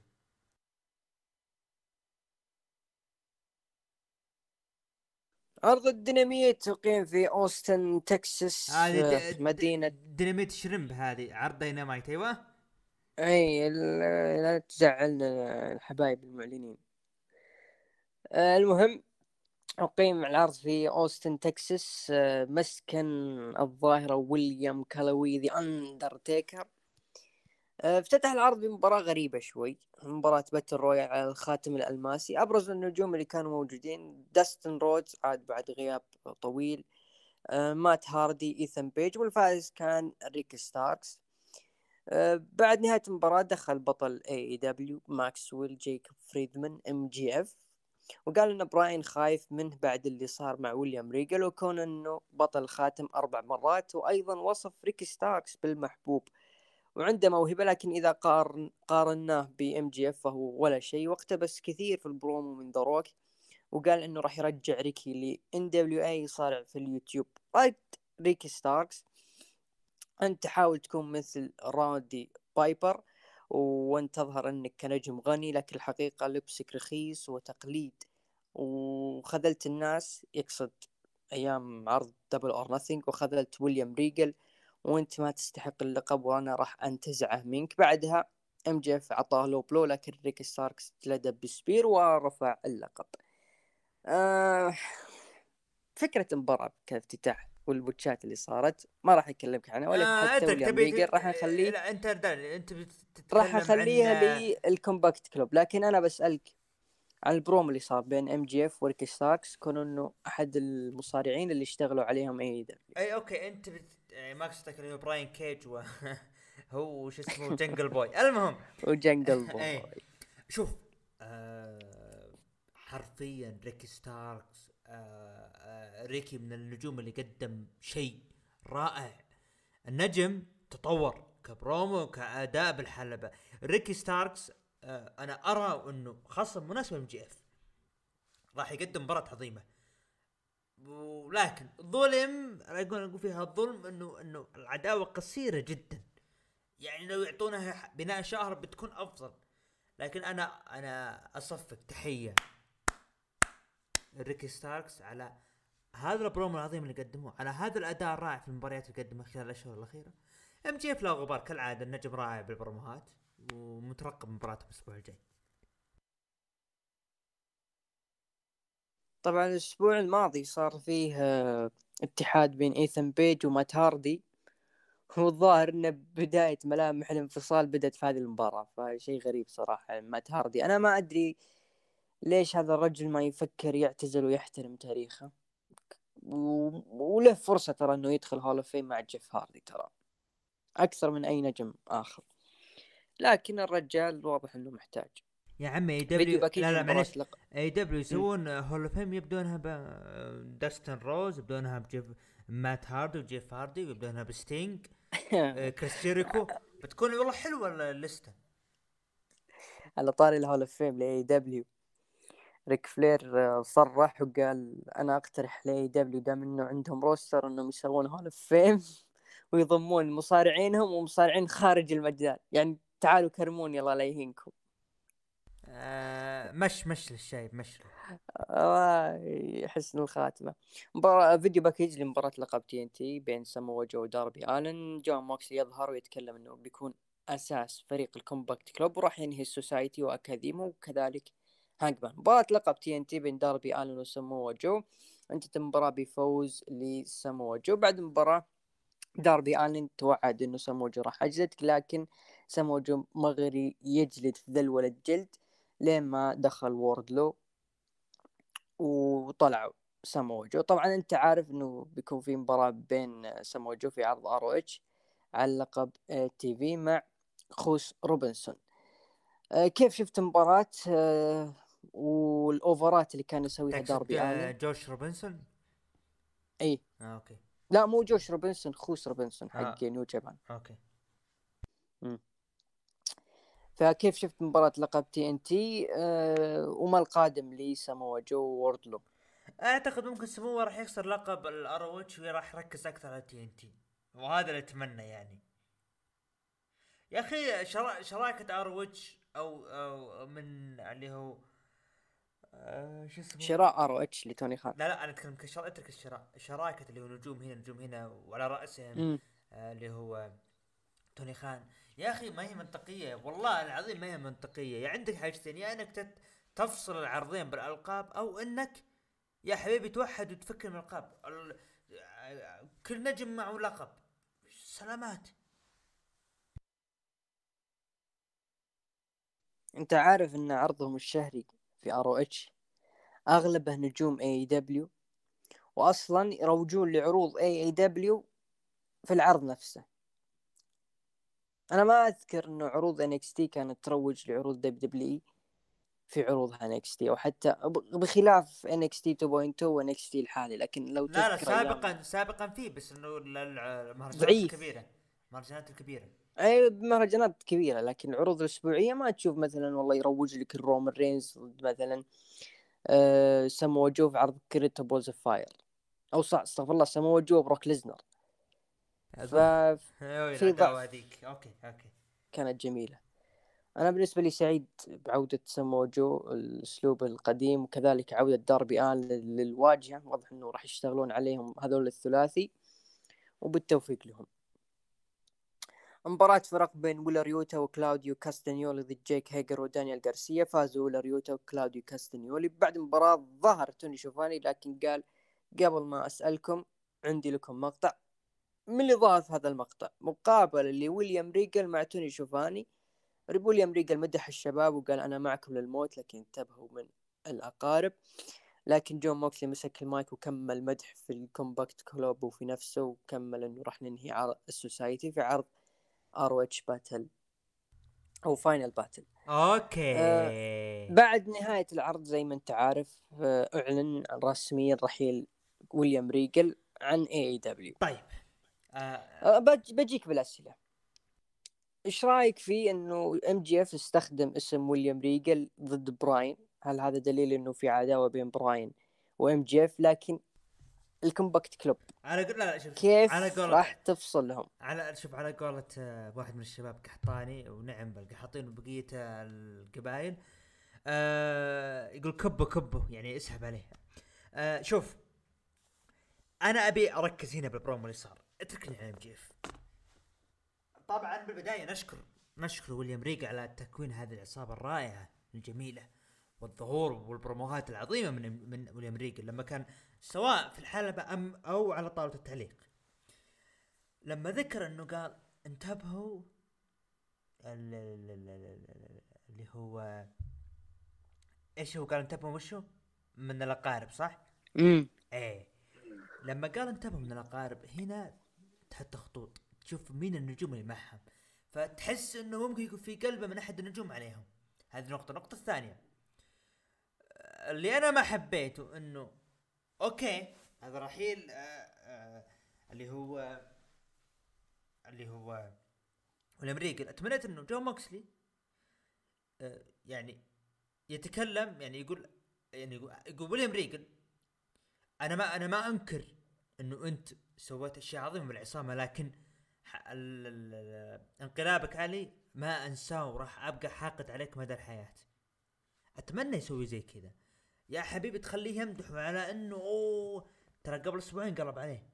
فأنا ما حبيته لكن سوسايتي أنا بالنسبة لي غير غير كذا أصلا الأسبوع اللي راح لما هاجم MJF ودوه بنقالة. أنا أنا فوش وش هذه القوة اللي بسم الله عليه ويليام ريجل طلع في عرض ما ما كان فيه نملة؟ لا شوف شوف شوف خلي خلينا نقول إنه ممكن تسجيل قديم قديم مرة. تمام خلي خلينا نبدأ نعدل. ممكن نقول قديم مرة لكن أنا بالنسبة لي متحمس الكلمته قال انتبهوا انتبهوا من الأقارب. أنا هنا قلت آه متحمس بيكون في انقلاب. بنتظر الأسبوع الجاي الأسبوع اللي بعده بنشوف إيش بيصير.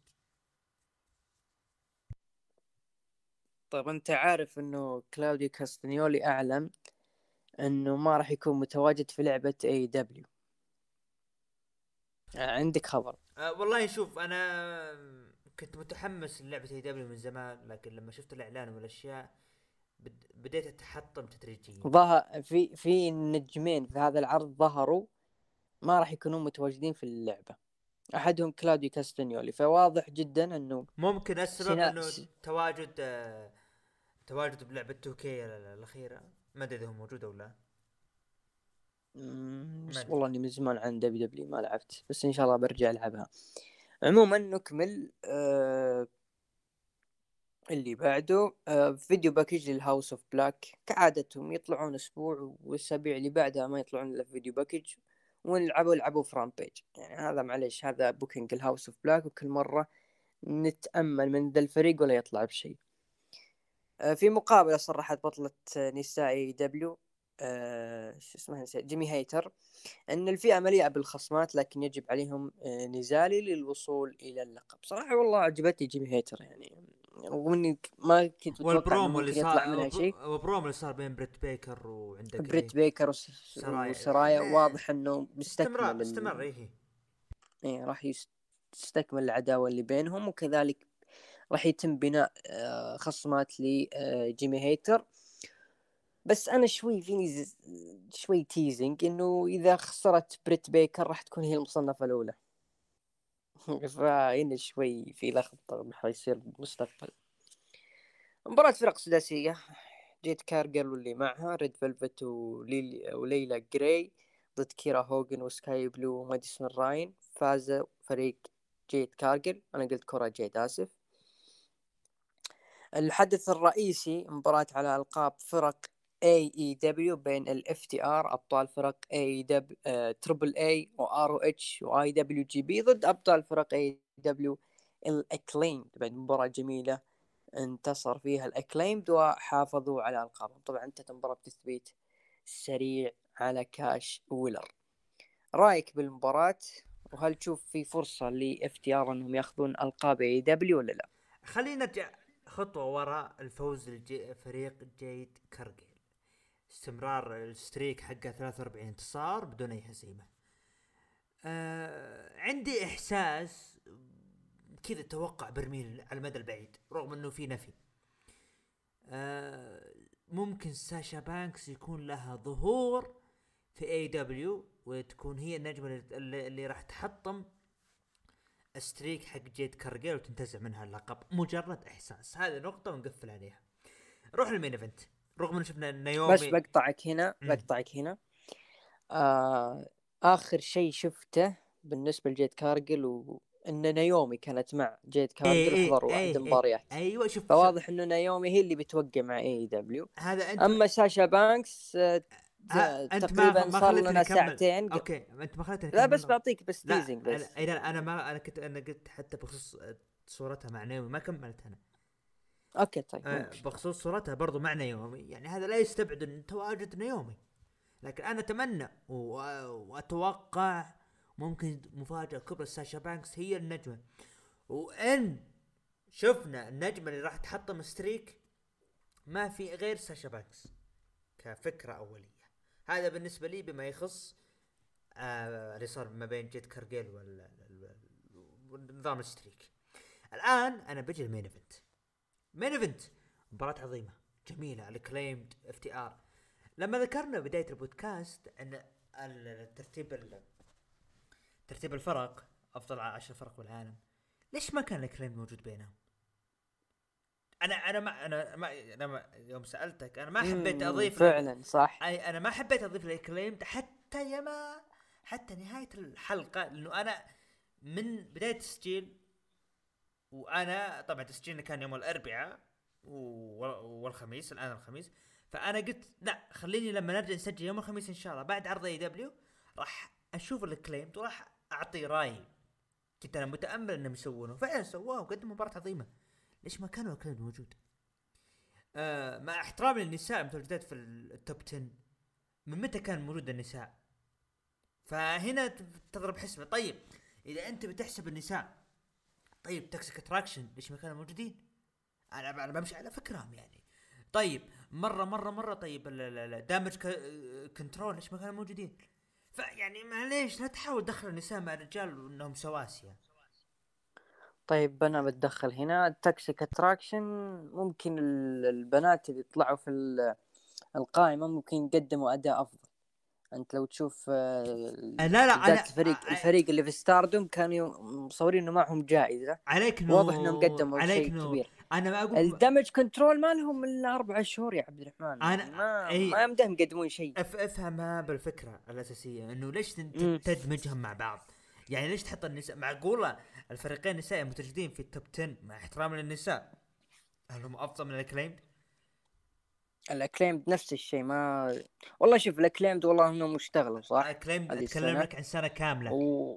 إي لا لا اشتغلوا صح. بالذات آه، هم بدايتهم الحقيقية كانت من لما استقال فينس ماكمان وضرب ماكس كاستر فينس. كان هذه بداية ال Acclaimed بصراحة. ففعلا أنا يوم جيت آه، راجع القائمة معك فكرت يعني ال Young Bucks صراحة هذه السنة ما قدموا شيء. المفروض Acclaimed موجودين. غيابات ال Bucks اغلب السنة. مشاكل كم ثلاث شهور أربع شهور. والله ما ع- إي طيب في هذا الوقت كان ال Acclaimed شغال. رغم إنه رغم إنه أعطيها ختاما قبل ما تسال عن التقييم. آه أنا من الأشخاص اللي أحب مسلسل اللي هو Supernatural آه وخصوصا كانسس أنا ح- أنا أحب البارون كوربن بسبب مدينة كانسس وهذا المسلسل. وخصوصا الأغنية ال- الجميلة. آه. ماخذينها من بارون كوربن بعد ولا؟ لا لا لا. آه Carry on my way son معروف هذه آه، فرق أحد فرق فرق كانسس وخ- وخاصة بالمسلسل برضو. مو خاصة عامة هي لكن خصت هذا المسلسل. فأنا من الأشخاص اللي يحب هذه الأغنية ف يعني زاد حبي للمسلسل ال... وكذا بديت أحب ال- ال- كيني اوميجا أكثر وأكثر على احترامه اختيار هذه الأغنية. الله أكبر. طيب آه، أنت عارف زي ما قلت لك سابقا في نجمين أو في اسمين ما راح يكونوا متواجدين في لعبة AEW منهم كلاوديو كاستنيولي والاسم الثاني هم فريق ال FTR علامات هل تشوف وعلامات- نهاية؟ وعلامات. استفهام على ال FTR بالذات لأنهم أقدم من أي. كلاوديو. أقدم من كلاوديو وقدموا أداء أفضل من كلاوديو الصراحة كفئة فرق. ممكن ممكن في شيء ممكن هل في هل راح يستمرون ولا لا؟ آه لا شوف بقول لك حاجة ممكن مم. AEW راح يدخلون بنظام جديد ألا وهو إنه آه آه نظام اللي زي نظام فيفا بعد كل فترة ينزلون أيقونات ممكن هم بعد كل فترة ينزلون نجوم ممكن وهذا هو الأفضل ترى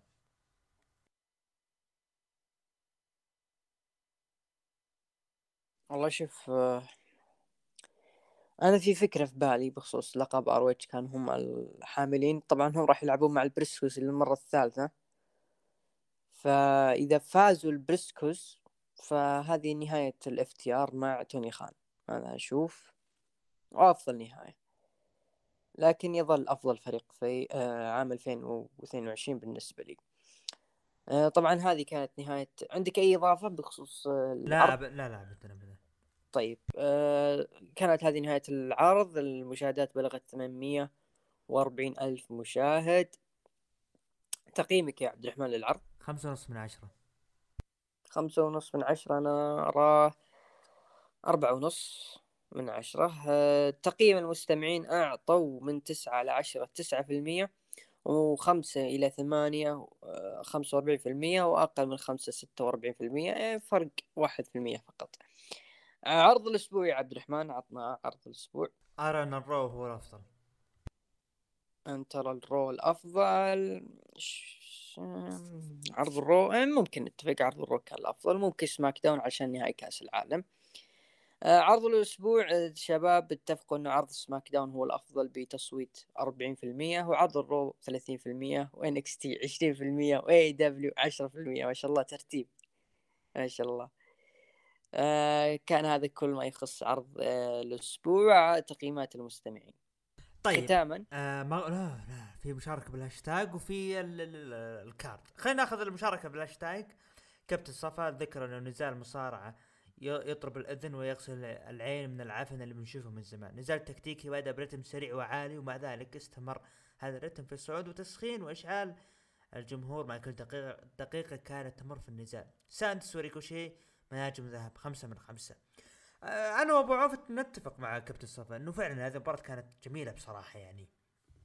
بصراحة المباراة كانت جميلة ل SmackDown لكن أنا ما حبيت طريقة مين نتيجة الفوز لمين أنا ما حبيت لكن مباراة جميلة بصراحة. طيب أبو عوف آه ندخل على اللي هو ال card خلينا ندخل على AEW Winter Is Coming العرض القادم الأسبوعي هذا راح يكون بيسمعه أبرز مباريات MJF ضد ريكي ستاركس على لقب AEW العالمي. مين تتوقع؟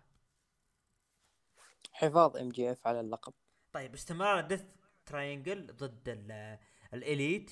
مباراة 6 man tag team ال match هي سلسلة. أي المباراة رقم إيه، الرابعة. Triangle متقدمين بانتصارين أعتقد أو ثلاث مقابل Elite واحد. آه هي لا لا انتصارين وهذا واحد. المباراة الرابعة هذه راح تكون. من تتوقع الرابع؟ ال Elite والحسم بيكون في الأخير. أها أوكي. جميل جدا. م. أنا بالنسبة لي أتوقع MJF Death Triangle أحس إنه ممكن استمرار Death Triangle وبعدين يصير ريمونتادا من ال Elite. يعني كذا مجرد إحساس. أو ممكن صح. طيب. نروح ال card العرض ال Deadline. الأول مره راح يقيم NXT Deadline راح يقام ب 10 ديسمبر. راح يقام إن شاء الله بإذن الله يوم السبت آه بأمريكا توقيتنا إن شاء الله راح يكون فجر الأحد أعتقد. آه نبدأ مباريات ألبا فاير ضد ضد آيلا داون. من تتوقع؟ آه آه ألبا فاير. كرتها احترق. أنا أشوف آيلا داون هنا اقرب Pretty Deadly ضد ال New Day على ألقاب الفرق. والله هذه مباراة صعبة التوقع لكن أنا أشوف ال Pretty Deadly حافظ يلا أنا بعكسك بقول ال New Day برون بريكر ضد ابولو كروز على لقب NXT من تتوقع؟ قصدي معلش آه برو برون سينا ضد ابولو كروز على لقب NXT برون بريكر راح يحافظ على اللقب. أنا أشوف آه برون بن سينا بن رينز راح يحافظ على لقبه ضد بن هوجن بن سمرتينو بن. آه راح يحافظ على لقبه على طيب آه زوي ستارك ضد كورا جيد ضد روكسان بيريز ضد كيانا جيمس ضد إندي هارتويل الفائزة في في مباراة Iron Survivor آه ولا أو عفوا women Iron Survivor Challenge راح تكون مصنفة على لقب النساء NXT مين تتوقع؟ روكسان بيريز.